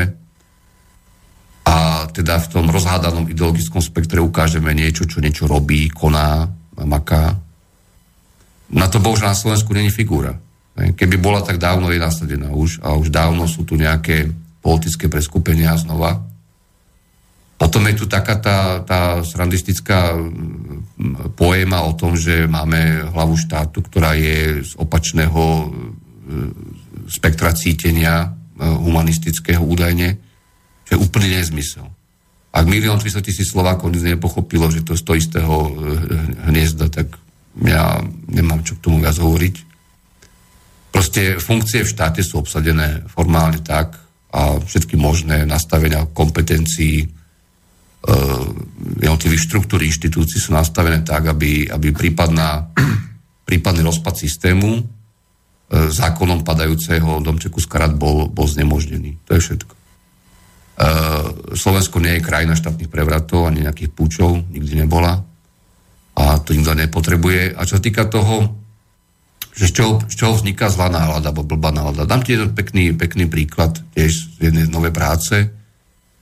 Vlastne svetový obchod medzi rokmi 1979 až 2014, e, čiže nejakých, koľko to je, 35 rokov, uh-huh. v podstate vyprodukoval e, obrovskú, obrovské množstvo hlušiny, presúvajúce sa nielen výstupov, ale vstupov hlavne, ale zároveň o 10% menšiu pridanú hodnotu a používané e, formálne zachytené štatisticky, teda v rámci tých čísel HDP a tak ďalej, e, objemy produkcie. No ak si zoberieš obyčajný klasický kompetitívny model oligopolný, to znamená, že 20% menej e, pridané hodnoty, lebo taká je logika, to by som teraz tu prenašal hodiny zbytočne. E, vlastne, ľudovo povedané, ak som si kúpil tričko v roku 1994 nejakej svetovej firmy, tak e, do dneska ho periem, bavlnené, a keď si kúpim to, čo som si kúpil pred dvoma mesiacmi alebo dvoma rokmi, tak sa mi po 6. 8. bráni už trošku ako... Napriek tomu, že, že je vyrábané v tom povestnom Bangladeši alebo niekde inde. Lebo ako ten stroj nastavíš, koľko toho bavlny praskneš, koľko materiálu použiješ, ako tlačíš marže, marže hore s nižšou, nižšou spotrebou materiálu a tak ďalej, tak funguje svet. Čiže my sme ne, ne, nezískali lepšiu kvalitu života. No, reálne, nie, nie. reálne, teraz nebudem hovoriť o potravinách, o geneticky upravených, o, o obsahu mesa v salámach, to na čo tak tieto... hmotné sáčky na chlieb, hodíš ja, chlieb, sáčok sa rozpadne. Ja jednoducho e, chápem, že, že vždy sa dá hrať e, veľký výber spotrebiteľa globálny, čo má byť prvou blahobytu vlastne a konkurenčné rikardianské tlačenie nákladov, hlavne na prácu, ale principiálne tá kvalita života, ktorá sa nakoniec prejaví, prejaví e, aj v e, reprodukčnom cykle tých ľudí, aj v nejakých slušných životných podmienkach a napokon v tom, čo sa častokrát vysmievajú zo socializmu, že socializmu chcel umožniť čo najviac e, voľného času ľuďom nakoniec, akože industrializáciou. Bez rady to bola naozaj jeho téza tak, e, tak nakoniec v tom zaneprázdnení a v, tej, v tom stresovosti e, toho prostredia. Čiže my, my ne, nežijeme lepší svet a nemôžeme ani žiť a to sa dá krásne ukázať aj na iných veciach, na genetike a tak ďalej. Čiže e, keď to skrátim, problém nastane vtedy, ak dojde ku už teda masívnej deglobalizácii, pretože ochrana trhu prostredníctvom menových vojen alebo ochrana trhu prostredníctvom kvantitatívnych obmedzení, to znamená kvót, nielen, nielen cieľ, ale kvót hlavne, čiže presného obie, účenia objemu produkcie, ktoré môže prísť niekam a nemôže už prísť niekam, e, je rýchlejší šok ako finančný šok. To znamená ako, ako pokles alebo rast úrokových mier, ako pokles alebo rast e, devalvácií kompetitívnych a tak ďalej. A v tom prípade dochádza ku, ku výpadku zamestnanosti blokovému prípadne najmä tam, kde sú výroby špecializované, kde existujú do istej miery nebezpečné špecializačné štruktúry typu jeden priemysel, jeden, výrobok, jedno, jeden automotív a tak ďalej. A tá zmena, tá zmena, ak príde niekedy, ona bude vlastne takou reálnou zmenou v tom, že pomerne vysokej časti obyvateľstva dôjde, dôjde schopnosť napríklad splácať hypotéky. Aj napriek nízkym, respektíve takmer, takmer nulovým úrokom, a podobné, podobné javy. Čiže tam, tam systém sa bude stále snažiť e, nejakým spôsobom e, expanzívnou menovou politikou, e, budením dojmu, že všetko je v poriadku bankového sektora a tak ďalej, tam nie je v poriadku vôbec nič. E, v penzijných systémoch, kde takisto nie je nič v poriadku. E, systém sa bude snažiť e, týmto veciam aspoň nominálne zamedziť. Pokiaľ, pokiaľ a špeciálne v menších krajinách pri nivelizácii príjmovej a majetkovej veď obrovské väčšiny ľudí a pomerne úzke oligarchy, pokiaľ ten globálny tlak dopadne e, trocha neočakávane a masívne, tak tá spoločnosť e, tej vládnúcej skupiny sa rozprchne ako rabce. A na to sa vlastne celá tá, celá tá e, kontinuálne fungujúca polit oligarchia celý čas od roku 2009 pripravuje a myslím, že intenzívne práve v poslednom období. Neviem, teraz máš asi nejaké technické problémy. Nie, nie, nie, mali sme hovor, je zmeškaný, pretože kým som ho stihol zaradiť, tak už e, nemohol som ťa prerušiť. Takže poprosím toho, ktorý volal, skúste ešte raz, budem to strážiť v tejto chvíli, a len čo budete na linke, ale tak ja, dáme, ja, ale ja ocenujem, že pokračujem. zavolá uh-huh. sem, oceníme to, že napíše mail a samozrejme tie, tie možnosti sú obmedzené a možno nechcem, nechcem odradzovať ľudí od toho, ale je to živé vysielanie, ale mm, ja si myslím, že všetko nakoniec, čo by ste sa aj opýtali, alebo chceli opýtať, bude zodpovedané niekedy aj v netak dlhej budúcnosti, teda vzdialenej, pardon. A ako som už povedal, ja si, ja si svoj teatr štyk dohrám dokonca v pohode. A veď hej, a nem, určite to bude zaujímavý telefón. Ešte raz vás poprosím, ešte raz teraz volajte, pretože to mi... A, už to ide. Takže dobre, dáme sluchadelka, dám vás do vysielania. Takže nech sa páči. Počujeme sa? Vás? Áno, už vás počujem. Dobrý večer. Áno, dobrý večer, Marko Spotaker. Pozdravujem vás Ďakujem. do štúdia. Tak mal by som nejakú otázočku na pána Vitkoviča, Hovorte.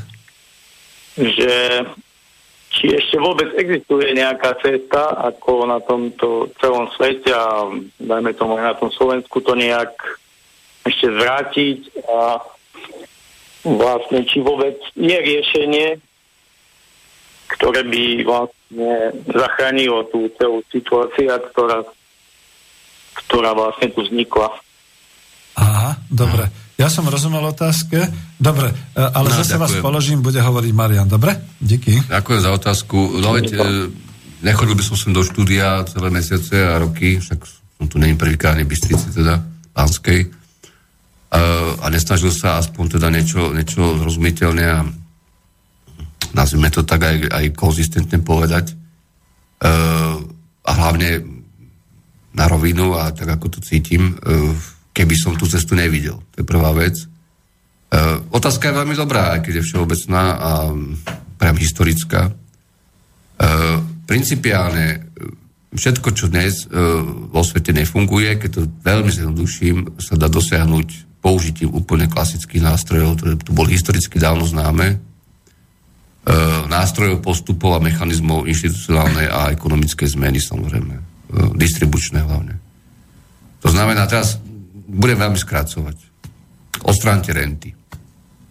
To znamená, chodte tam, chodte po tom, čo vytvára nezaslúžené a isté dôchodky a príjmy e, realizované súkromnými subjektami ako keby z verejnej moci.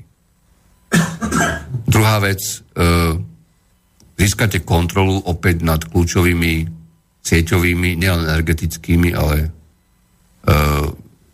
náklady úsporami z rozsahu znižujúcimi odvetviami, produktami, vstupmi a tak ďalej. Tretia vec, maximálne zjednodušte a e, stransparentnite, otvorte verejnú správu, e, verejné funkcie a prístup k ním.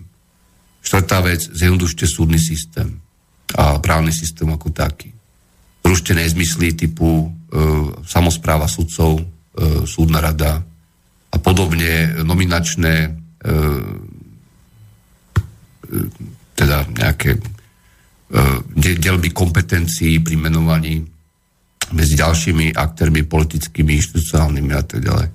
Piatá vec, e, možno, že prvá, prepojte e, parlamentný systém politický s prvkami, nazvime to priamej demokracie, e, fixovaním e, referendového kvóra a záväznosti referenda na preferenčné hlasy získané vo voľbách e, e, jednotlivými e, kandidátmi, ktorí boli zvolení.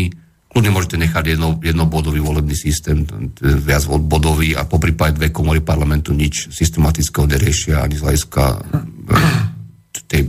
toho balansu moci. E,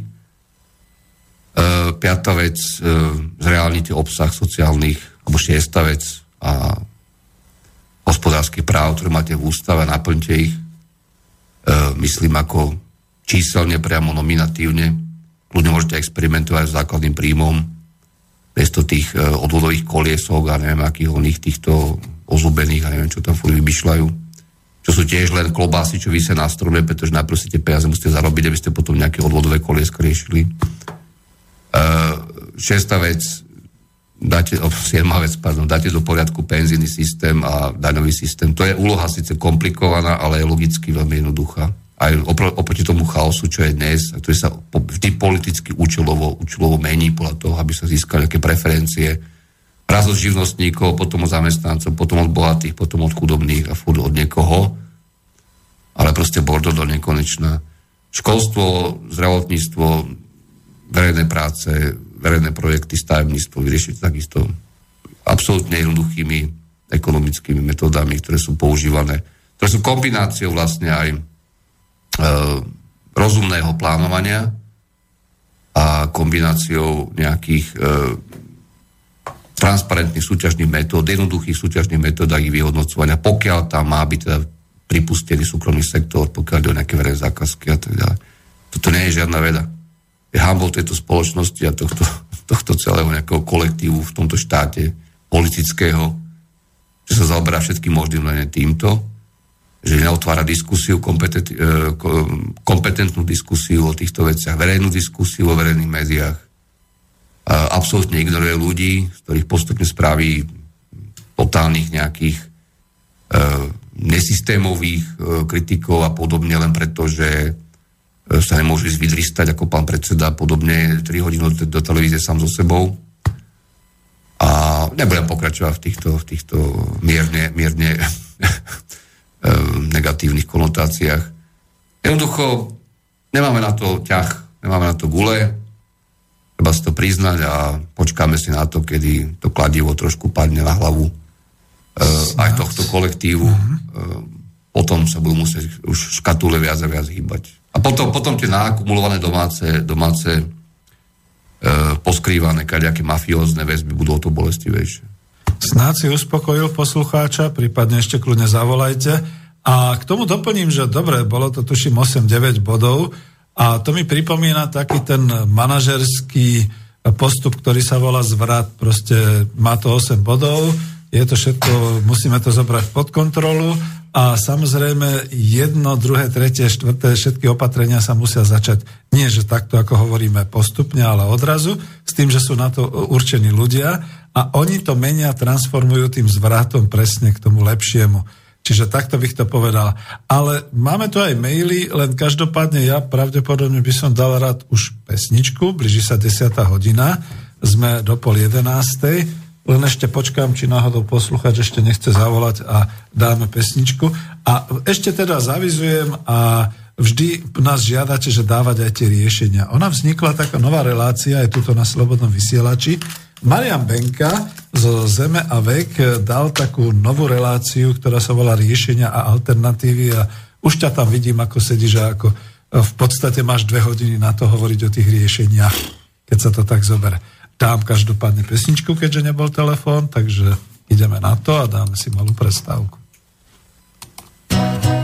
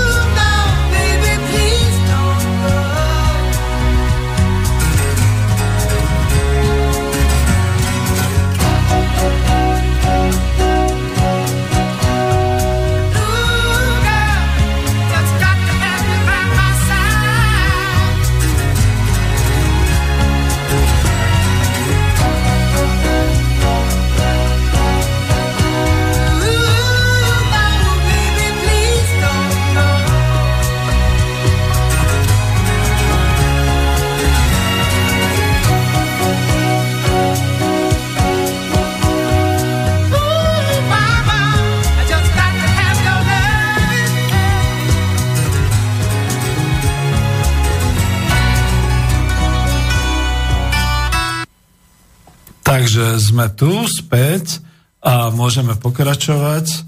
No predtým v podstate sme odpovedali vlastne na tú otázku poslucháča.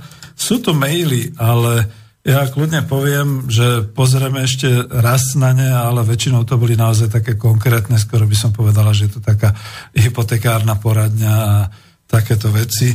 Možno skúsim ešte pozrieť aspoň jedného, ktorého No, je to trošku o Taliansku, čiže dobrý deň praje, posluchač Peter vopred ďakuje za odpovede. Chce sa opýtať, v akom horizonte je možné očakávať vystúpenie Talianska z eurozóny, ak Taliansko zvládne rede, redenomináciu svojho dlhu, ako zvládne redenomináciu, redenomináciu svojho dlhu. No ja už sa ako ekonom začínam zakoktávať na takýmito slovami. Čo sa udeje v prípade kolapsu eura?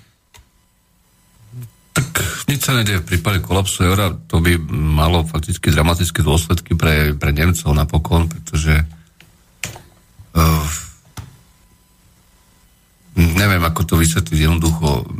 To euro je niečo, čo nikdy nemalo vzniknúť v podstate.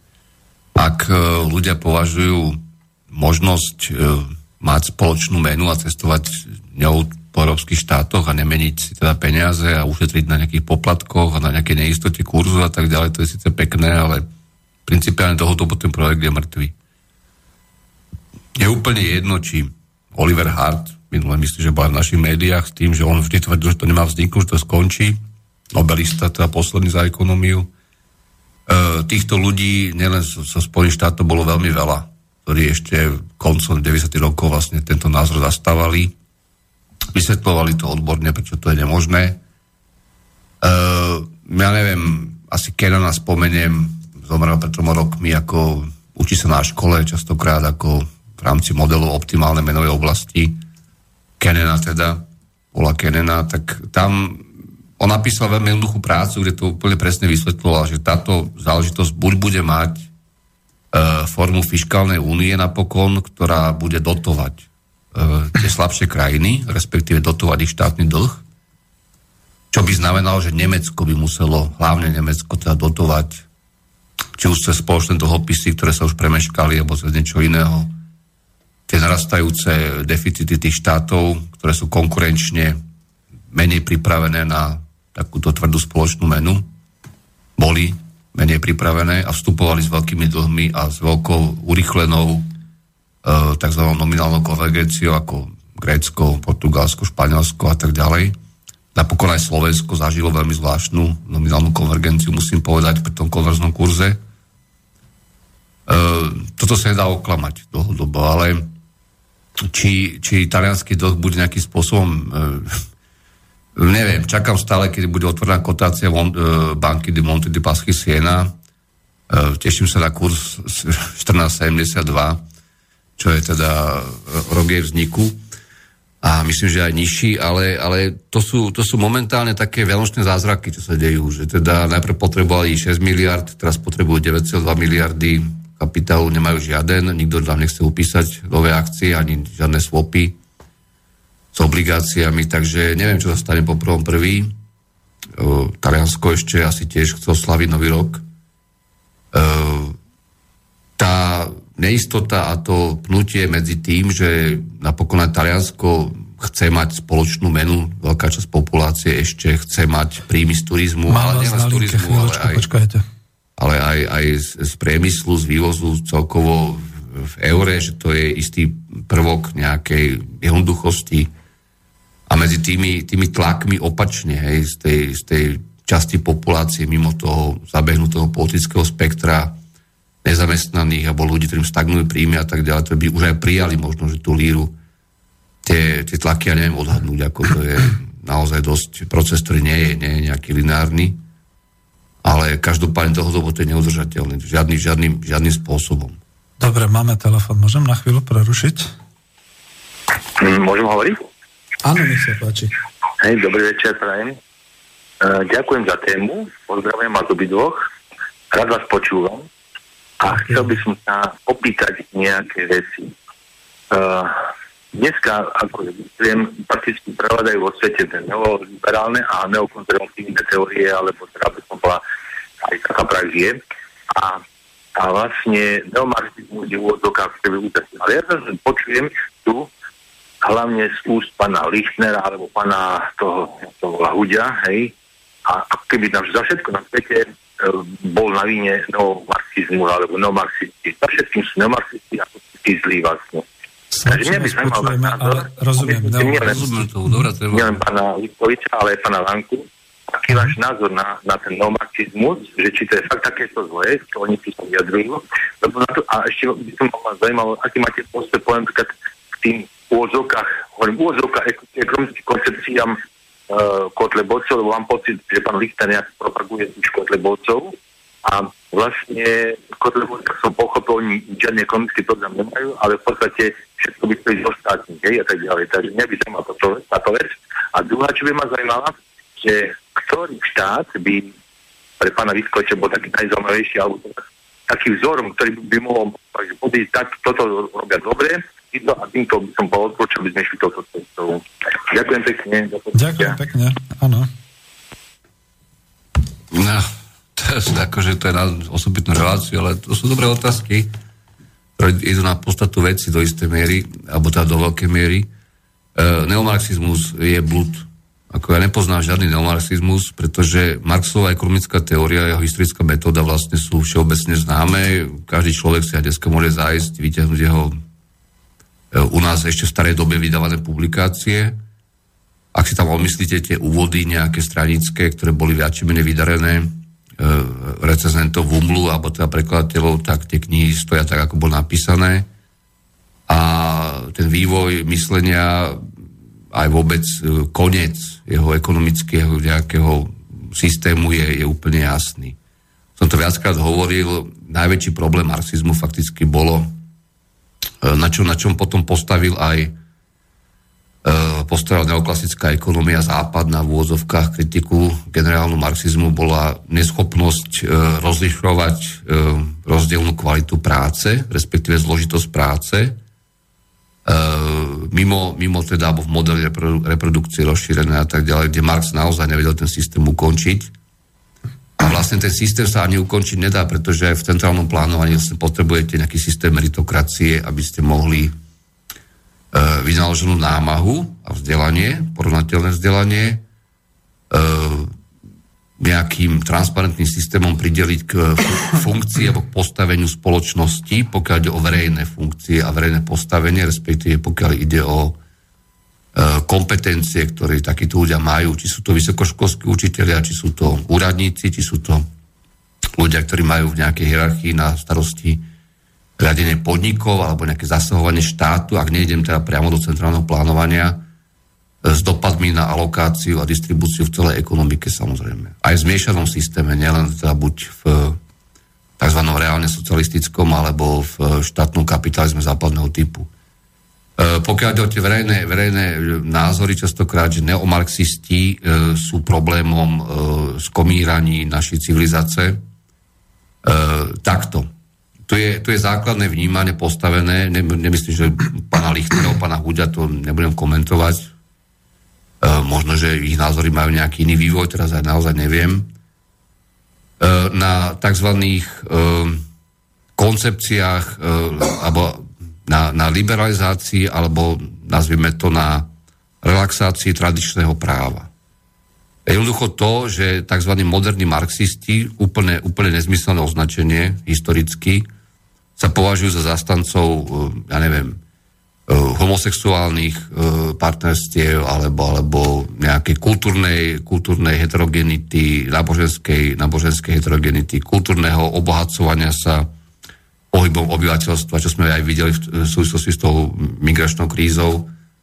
To sú názory, ktoré vychádzajú z toho, ako keby e, samotný marxizmus, ako berieme vážne, a ďalší teda následovníci, lebo Marx mal spustu následovníkov nielen teda, teda v bývalom Sovjetskom zväze, ale ešte vlastne aj v dobe, keď on e, krátko na to, čo zomrel, ktoré dokončili mnohé jeho otvorené otázky, dokonca aj zo strany západnej ekonomie, treba povedať, tak e, to sa zmiešava v podstate s, tým, s, tým, s tou ideológiou teda nejakého, nejaké infiltrácie tradičných spoločností národných cudzími kultúrami, cudzími náboženstvami, agresívnymi náboženstvami. A na jednej strane a na druhej strane rozpadom teda klasickej rodiny alebo e, vnímania klasického poňatia národného štátu a tak ďalej, tou, to relaxáciou a rozšírením tých, tých práv a iné než e, klasické napríklad heterosexuálne zväzky a teda. Tam je tá kritika vedená vždy týmto smerom, alebo vychádza z tohto viac menej, ak sa správne domnievam, Eh, veľmi sa, veľmi sa vulgarizuje, dá sa povedať, pretože to nemá nič spoločné s, s ekonomickými úvahami alebo s, vôbec s modelmi logickými hospodárstva.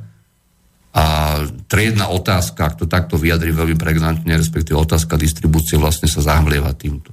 To ja aj častokrát vyčítam týmto, týmto kritickým hlasom, že vôbec nechápu otázku, podstatnú otázku hm, napredovania alebo naopak zaostavené spoločnosti, konec aj národného štátu alebo národných spoločností ako sociálnu otázku, ako ekonomickú sociálnu otázku. Chápujú ako otázku, ktorá je e, len e, veľmi vulgárne vyjadrené e, nepriateľ pre bránami.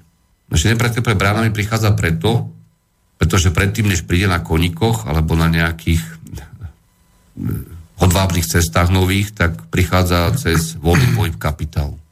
Čiže my máme problém tento, my máme ten problém. E, to, čo dnes vo svete vidíte, boj o suroviny, e, absolútne, absolútny chaos v ekologických štandardoch,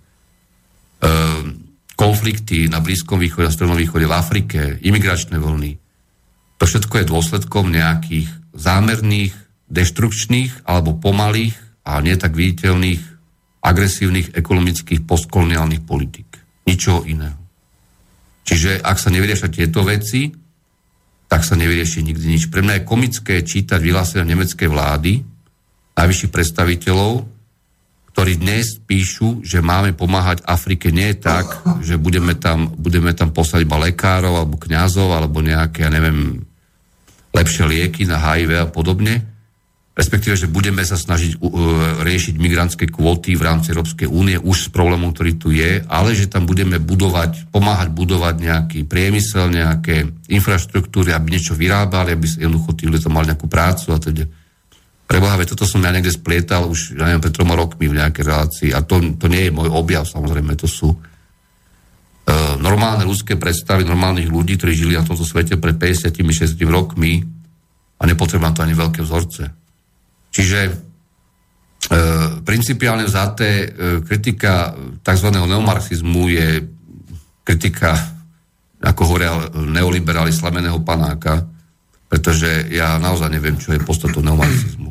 Ak ty myslíte nejakých mysliteľov e, zo 60. rokov, 70. rokov, alebo ako oni spomínajú často frankfurtskú školu, Ericha Froma a tak ďalej v poriadku, to máme naštudované, to poznáme všetci, ale čo to má spoločné s elementárnymi sociálno-ekonomickými otázkami a rovnosťou e, príležitosti a vyrovnávaním týchto rovností a väčšími šancami pre normálnych členov spoločnosti v dnešnom oligarchicko-feudálnom systéme, to podľa mňa vyhovuje tomu systému, že sa hlavný, hlavný boj vedie týmto smerom. To je prvá moja, moja otázka. Čo sa týka strany, ľudovej strany naše Slovensko, Mariana Kotlebu, ja nesom absolútne, nie že kompetentný, ja nemám záujem hodnotiť e, politické programy a ekonomické strán a zo skupení, ktoré zo mnou nič nemajú. E, určite sú tam ľudia, ktorí majú aj rozumné názory na tú spoločnosť. Určite vyzerajú dnes v parlamente možno ako najlepšie zorganizovaní a najslušnejší, alebo teda najmenej sa za, zapájajúci do tých e, kadejakých e, kurníkových vojen medzi tzv. opozíciou a tzv. koalíciou kontinuity. A to je prechodný stav. Ja osobne sa nedomnievam, že potenciál tejto strany a podobných strán na Slovensku je nejaký do neba idúci. Ani sa nedomnievam, že pri nejakých najbližších voľbách, možno aj predčasných, bude výsledok úplne iný, než bol nejaké prieskumy, ako bol naposledy. Pretože väčšina občanov na Slovensku nie, že nechce kvázi extrémne riešenia, ona v podstate e, cíti intuitívne, že hlavná, hlavná debata, hlavná diskusia, polemika by mala byť vedená úplne inak a úplne viac substan- substancionálne. Nie je tým smerom iba, že si vytýčime 5-6 vecí, ktoré sú viditeľné každému, a nejakým spôsobom sa snažíme tie veci ohraničiť, ako sa stalo naposledy aj na tzv. E, zjazde Smeru v Prešove, že teda skúsime nazbierať nejaké body cez, cez klasické útoky na viac či menej zaslúžené marginalizované skupiny alebo na nejaké uh, aktivistické vyhlásenia typu práca pre všetkých, kto chce a podobne. Uh, to už tu bolo a to nikdy neskončilo veľmi dobre. Čiže pre mňa sú to také prechodné krče systému. Toto. Akú, akú úlohu v tom bude mať uh, strana Mariana v budúcnosti, to prenechám, ak dovolíte im. Každopádne to, čo na Slovensku dnes chýba, nič nového nepoviem, je tvrdá, kvalifikovaná, vzdelaná a v postojoch, v postojoch pevná ľavica. Tu nechýba, tu nechýba nič viac doprava, ani konzervatívne. A pokiaľ tu nebude super tohto typu politicky pre etablované strany, tak fakticky žiadny žiadne škatuly, škatuly hejbete sa, to, sa tu nenastanú, pretože to nebude pre systém v úvozovkách žiadna výzva. Dovtedy, dovtedy tu budú rôzne novotvary, kaďakých prištipkárov, ktoré sme tu mali vždy.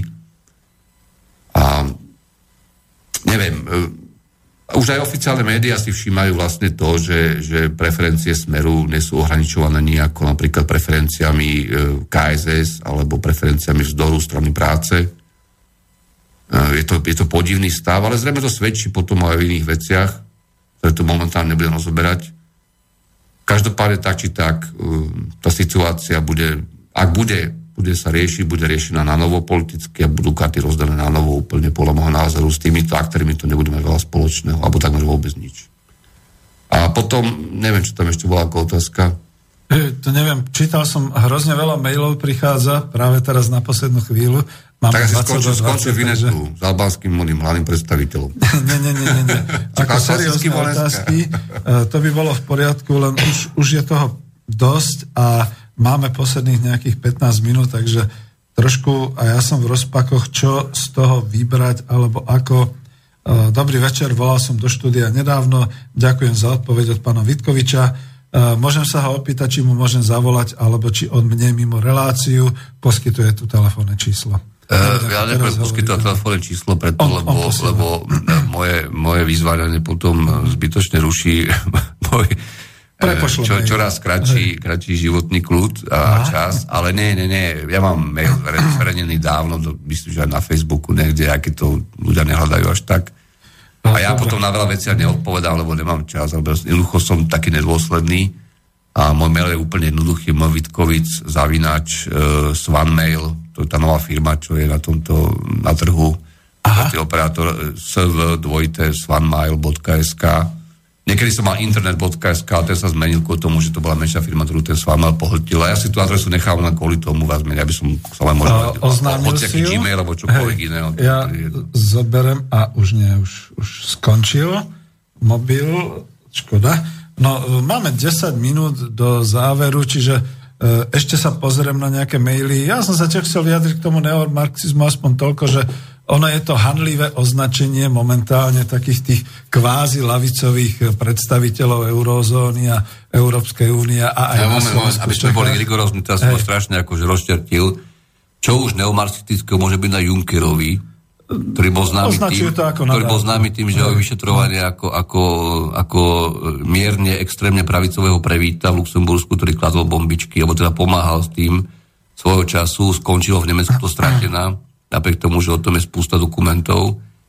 Čo už je na týchto ľuďoch, ľuďoch e, neomarxistické, aký ten termín naozaj pre mňa je vágný, absolútne obsledný. Nechcel som ťa rozčertiť. Keď, keď je dávno preukázané, že aj, aj iné akty terorizmu v 80. rokoch napríklad boli úplne zbytočne pri, pripisované inak ne, nesympatickým doskupeniam typu RAF a Brigade Rosse. E, nebudem teraz vôbec riešiť e, vraždy sudcov v Taliansku na, 80, na konci 80. rokoch e, mafiou a podobnými ultrapravicovými zoskupeniami obrovská časť politikov Nestora Európskej únii si nezaslúži absolútne žiadne politické ukotvenie a hlavne by som povedal, že najväčší piprláci, a to teda musím dať za pravdu kade komu, kto sa bude oháľať nejakým neomarxizmom, a keď hovoríme to obsoletný pojem, sú tam tí, ktorí tam vystupujú za sociálnu demokraciu, takzvanú. To sú teda už naozaj no, veľkí, veľkí išlo, A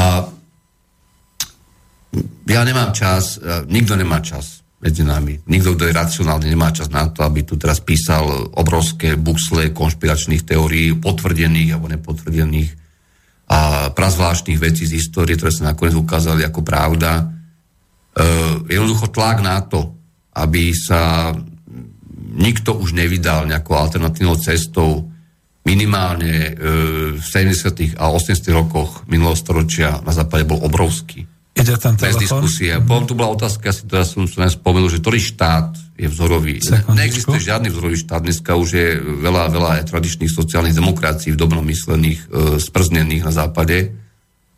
Ale ak si dobre pamätám práve na tú prácu, ktorú som nedávno teraz citoval o tom, že ako vlastne stále menej a menej reálne prírodné hodnoty cez tie medzinárodné toky prechádza a kvality, tak, e, tak jediný, jediný štát, čo s tým dokázal za 35 rokov nejakého hospodársky vybehnúť, bol Norsko. V celej tej tabulke tých najvyspelejších. Tak asi na to norskom model niečo bude. No. Dobre, dáme ešte telefón, dúfam, že vydržal poslucháč na linke. Áno, sme tu? Áno, do vydrža, dobrý večer. To som ešte, čo som dával poslednú tasku, uh, Jozef z východu.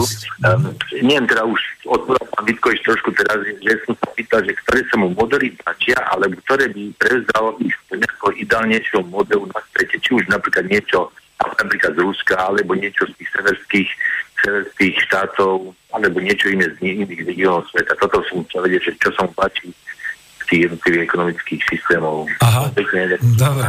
Ďakujem pekne. Uh, už vás vypnem, nech odpovedá. Dobre, dovidenia. No hovoril som, že Norsko, ako, ale uh, skúsme to takto ešte povedať inak, je, že ako, ako neexistuje 100% ekonomia, ktorá potrebuje vždy nejakú hodnotovú orientáciu, aby mala zmysel, tak neexistuje ani, ani väčší historický model.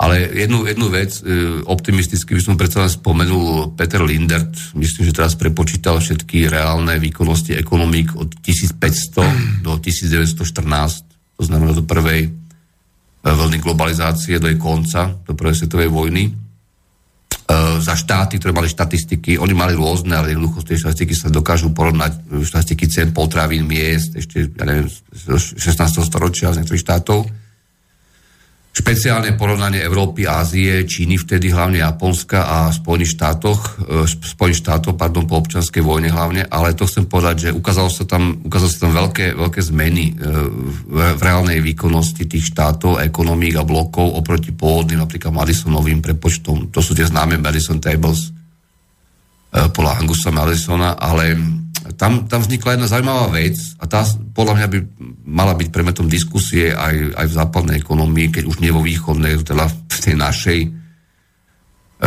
lokálnej, e, že on použil e, argument, okrem, okrem klasického Balasu Samuelsona a tak ďalej, e, Alexandra Gershenkorna. To je známy sovietský, alebo teda ruský emigrant, ktorý tiež podobne ako Leontiev zakotvil na západe krátko po vojne druhej jeho téza, veľmi zjednoduším, je taká, že ak porovnávame výkonnosť štátu a ekonomík, napríklad z dát o zahraničnom obchode, okrem iného, a o cenách vnútorných a vonkajších kurzoch, e, a nezohľadňujeme to, že niektoré ekonomiky napríklad menej exportovali v pomere k vytvorenom produktu e, v niektorých e, historických etapách, napríklad počas sovietskej industrializácie, tak skreslujeme výkonnosť pretože je rozdiel zavesiť e, exportné ceny najvyššie pri obmedzenom svetovom obchode e, na pomerné čísla niektorých ekonomík, ktoré veľa exportovali a menej teda e, vyvážali, vyvá, menej vyrábali pre domácu spotrebu s ekonomikami, ktoré relatívne málo vyvážali na voľné trhy mali, mali, nemali konvertibilitu, nemali konvertibilnú menu, respektíve ju vnútorne regulovali, ako konec koncov vždy sa v centrálnom plánu aj reguluje. Rôzne kurzy pre rôzne vývozy, dovozy, rôzne spotrebné dane, pardon, tá dane z obratu sú negatívne, pozitívne a tak ďalej. A tam práve vzniká to obrovské skreslenie. Čiže je celkom možné, že keď Lindert alebo niekto iný prepočíta potom reálne aj dáta za tzv. bývalý socialistický blok, tak konečne sa podarí paradoxne zo strany západnej ekonomie, tzv. E, vyvrátiť tie povestné e, paranoje a teda, teda nočné mori z toho Ivana Mikloša z roku 91 či 2 o tom, že v roku 89 tu bola púšť. Lebo podľa mňa tá, a toho, to hovorím, to hovorím roky, aj som to vysvetloval dosť dlho niekedy na nejakých videách, e, tá výkonnosť tých bývalých tzv. reálne sociálnych komik bola dramaticky vyššia. Dnes sa ukázala minúty, po prepočítaní novými kurzami a po prepočítaní novými, novými liberalizovanými cenami.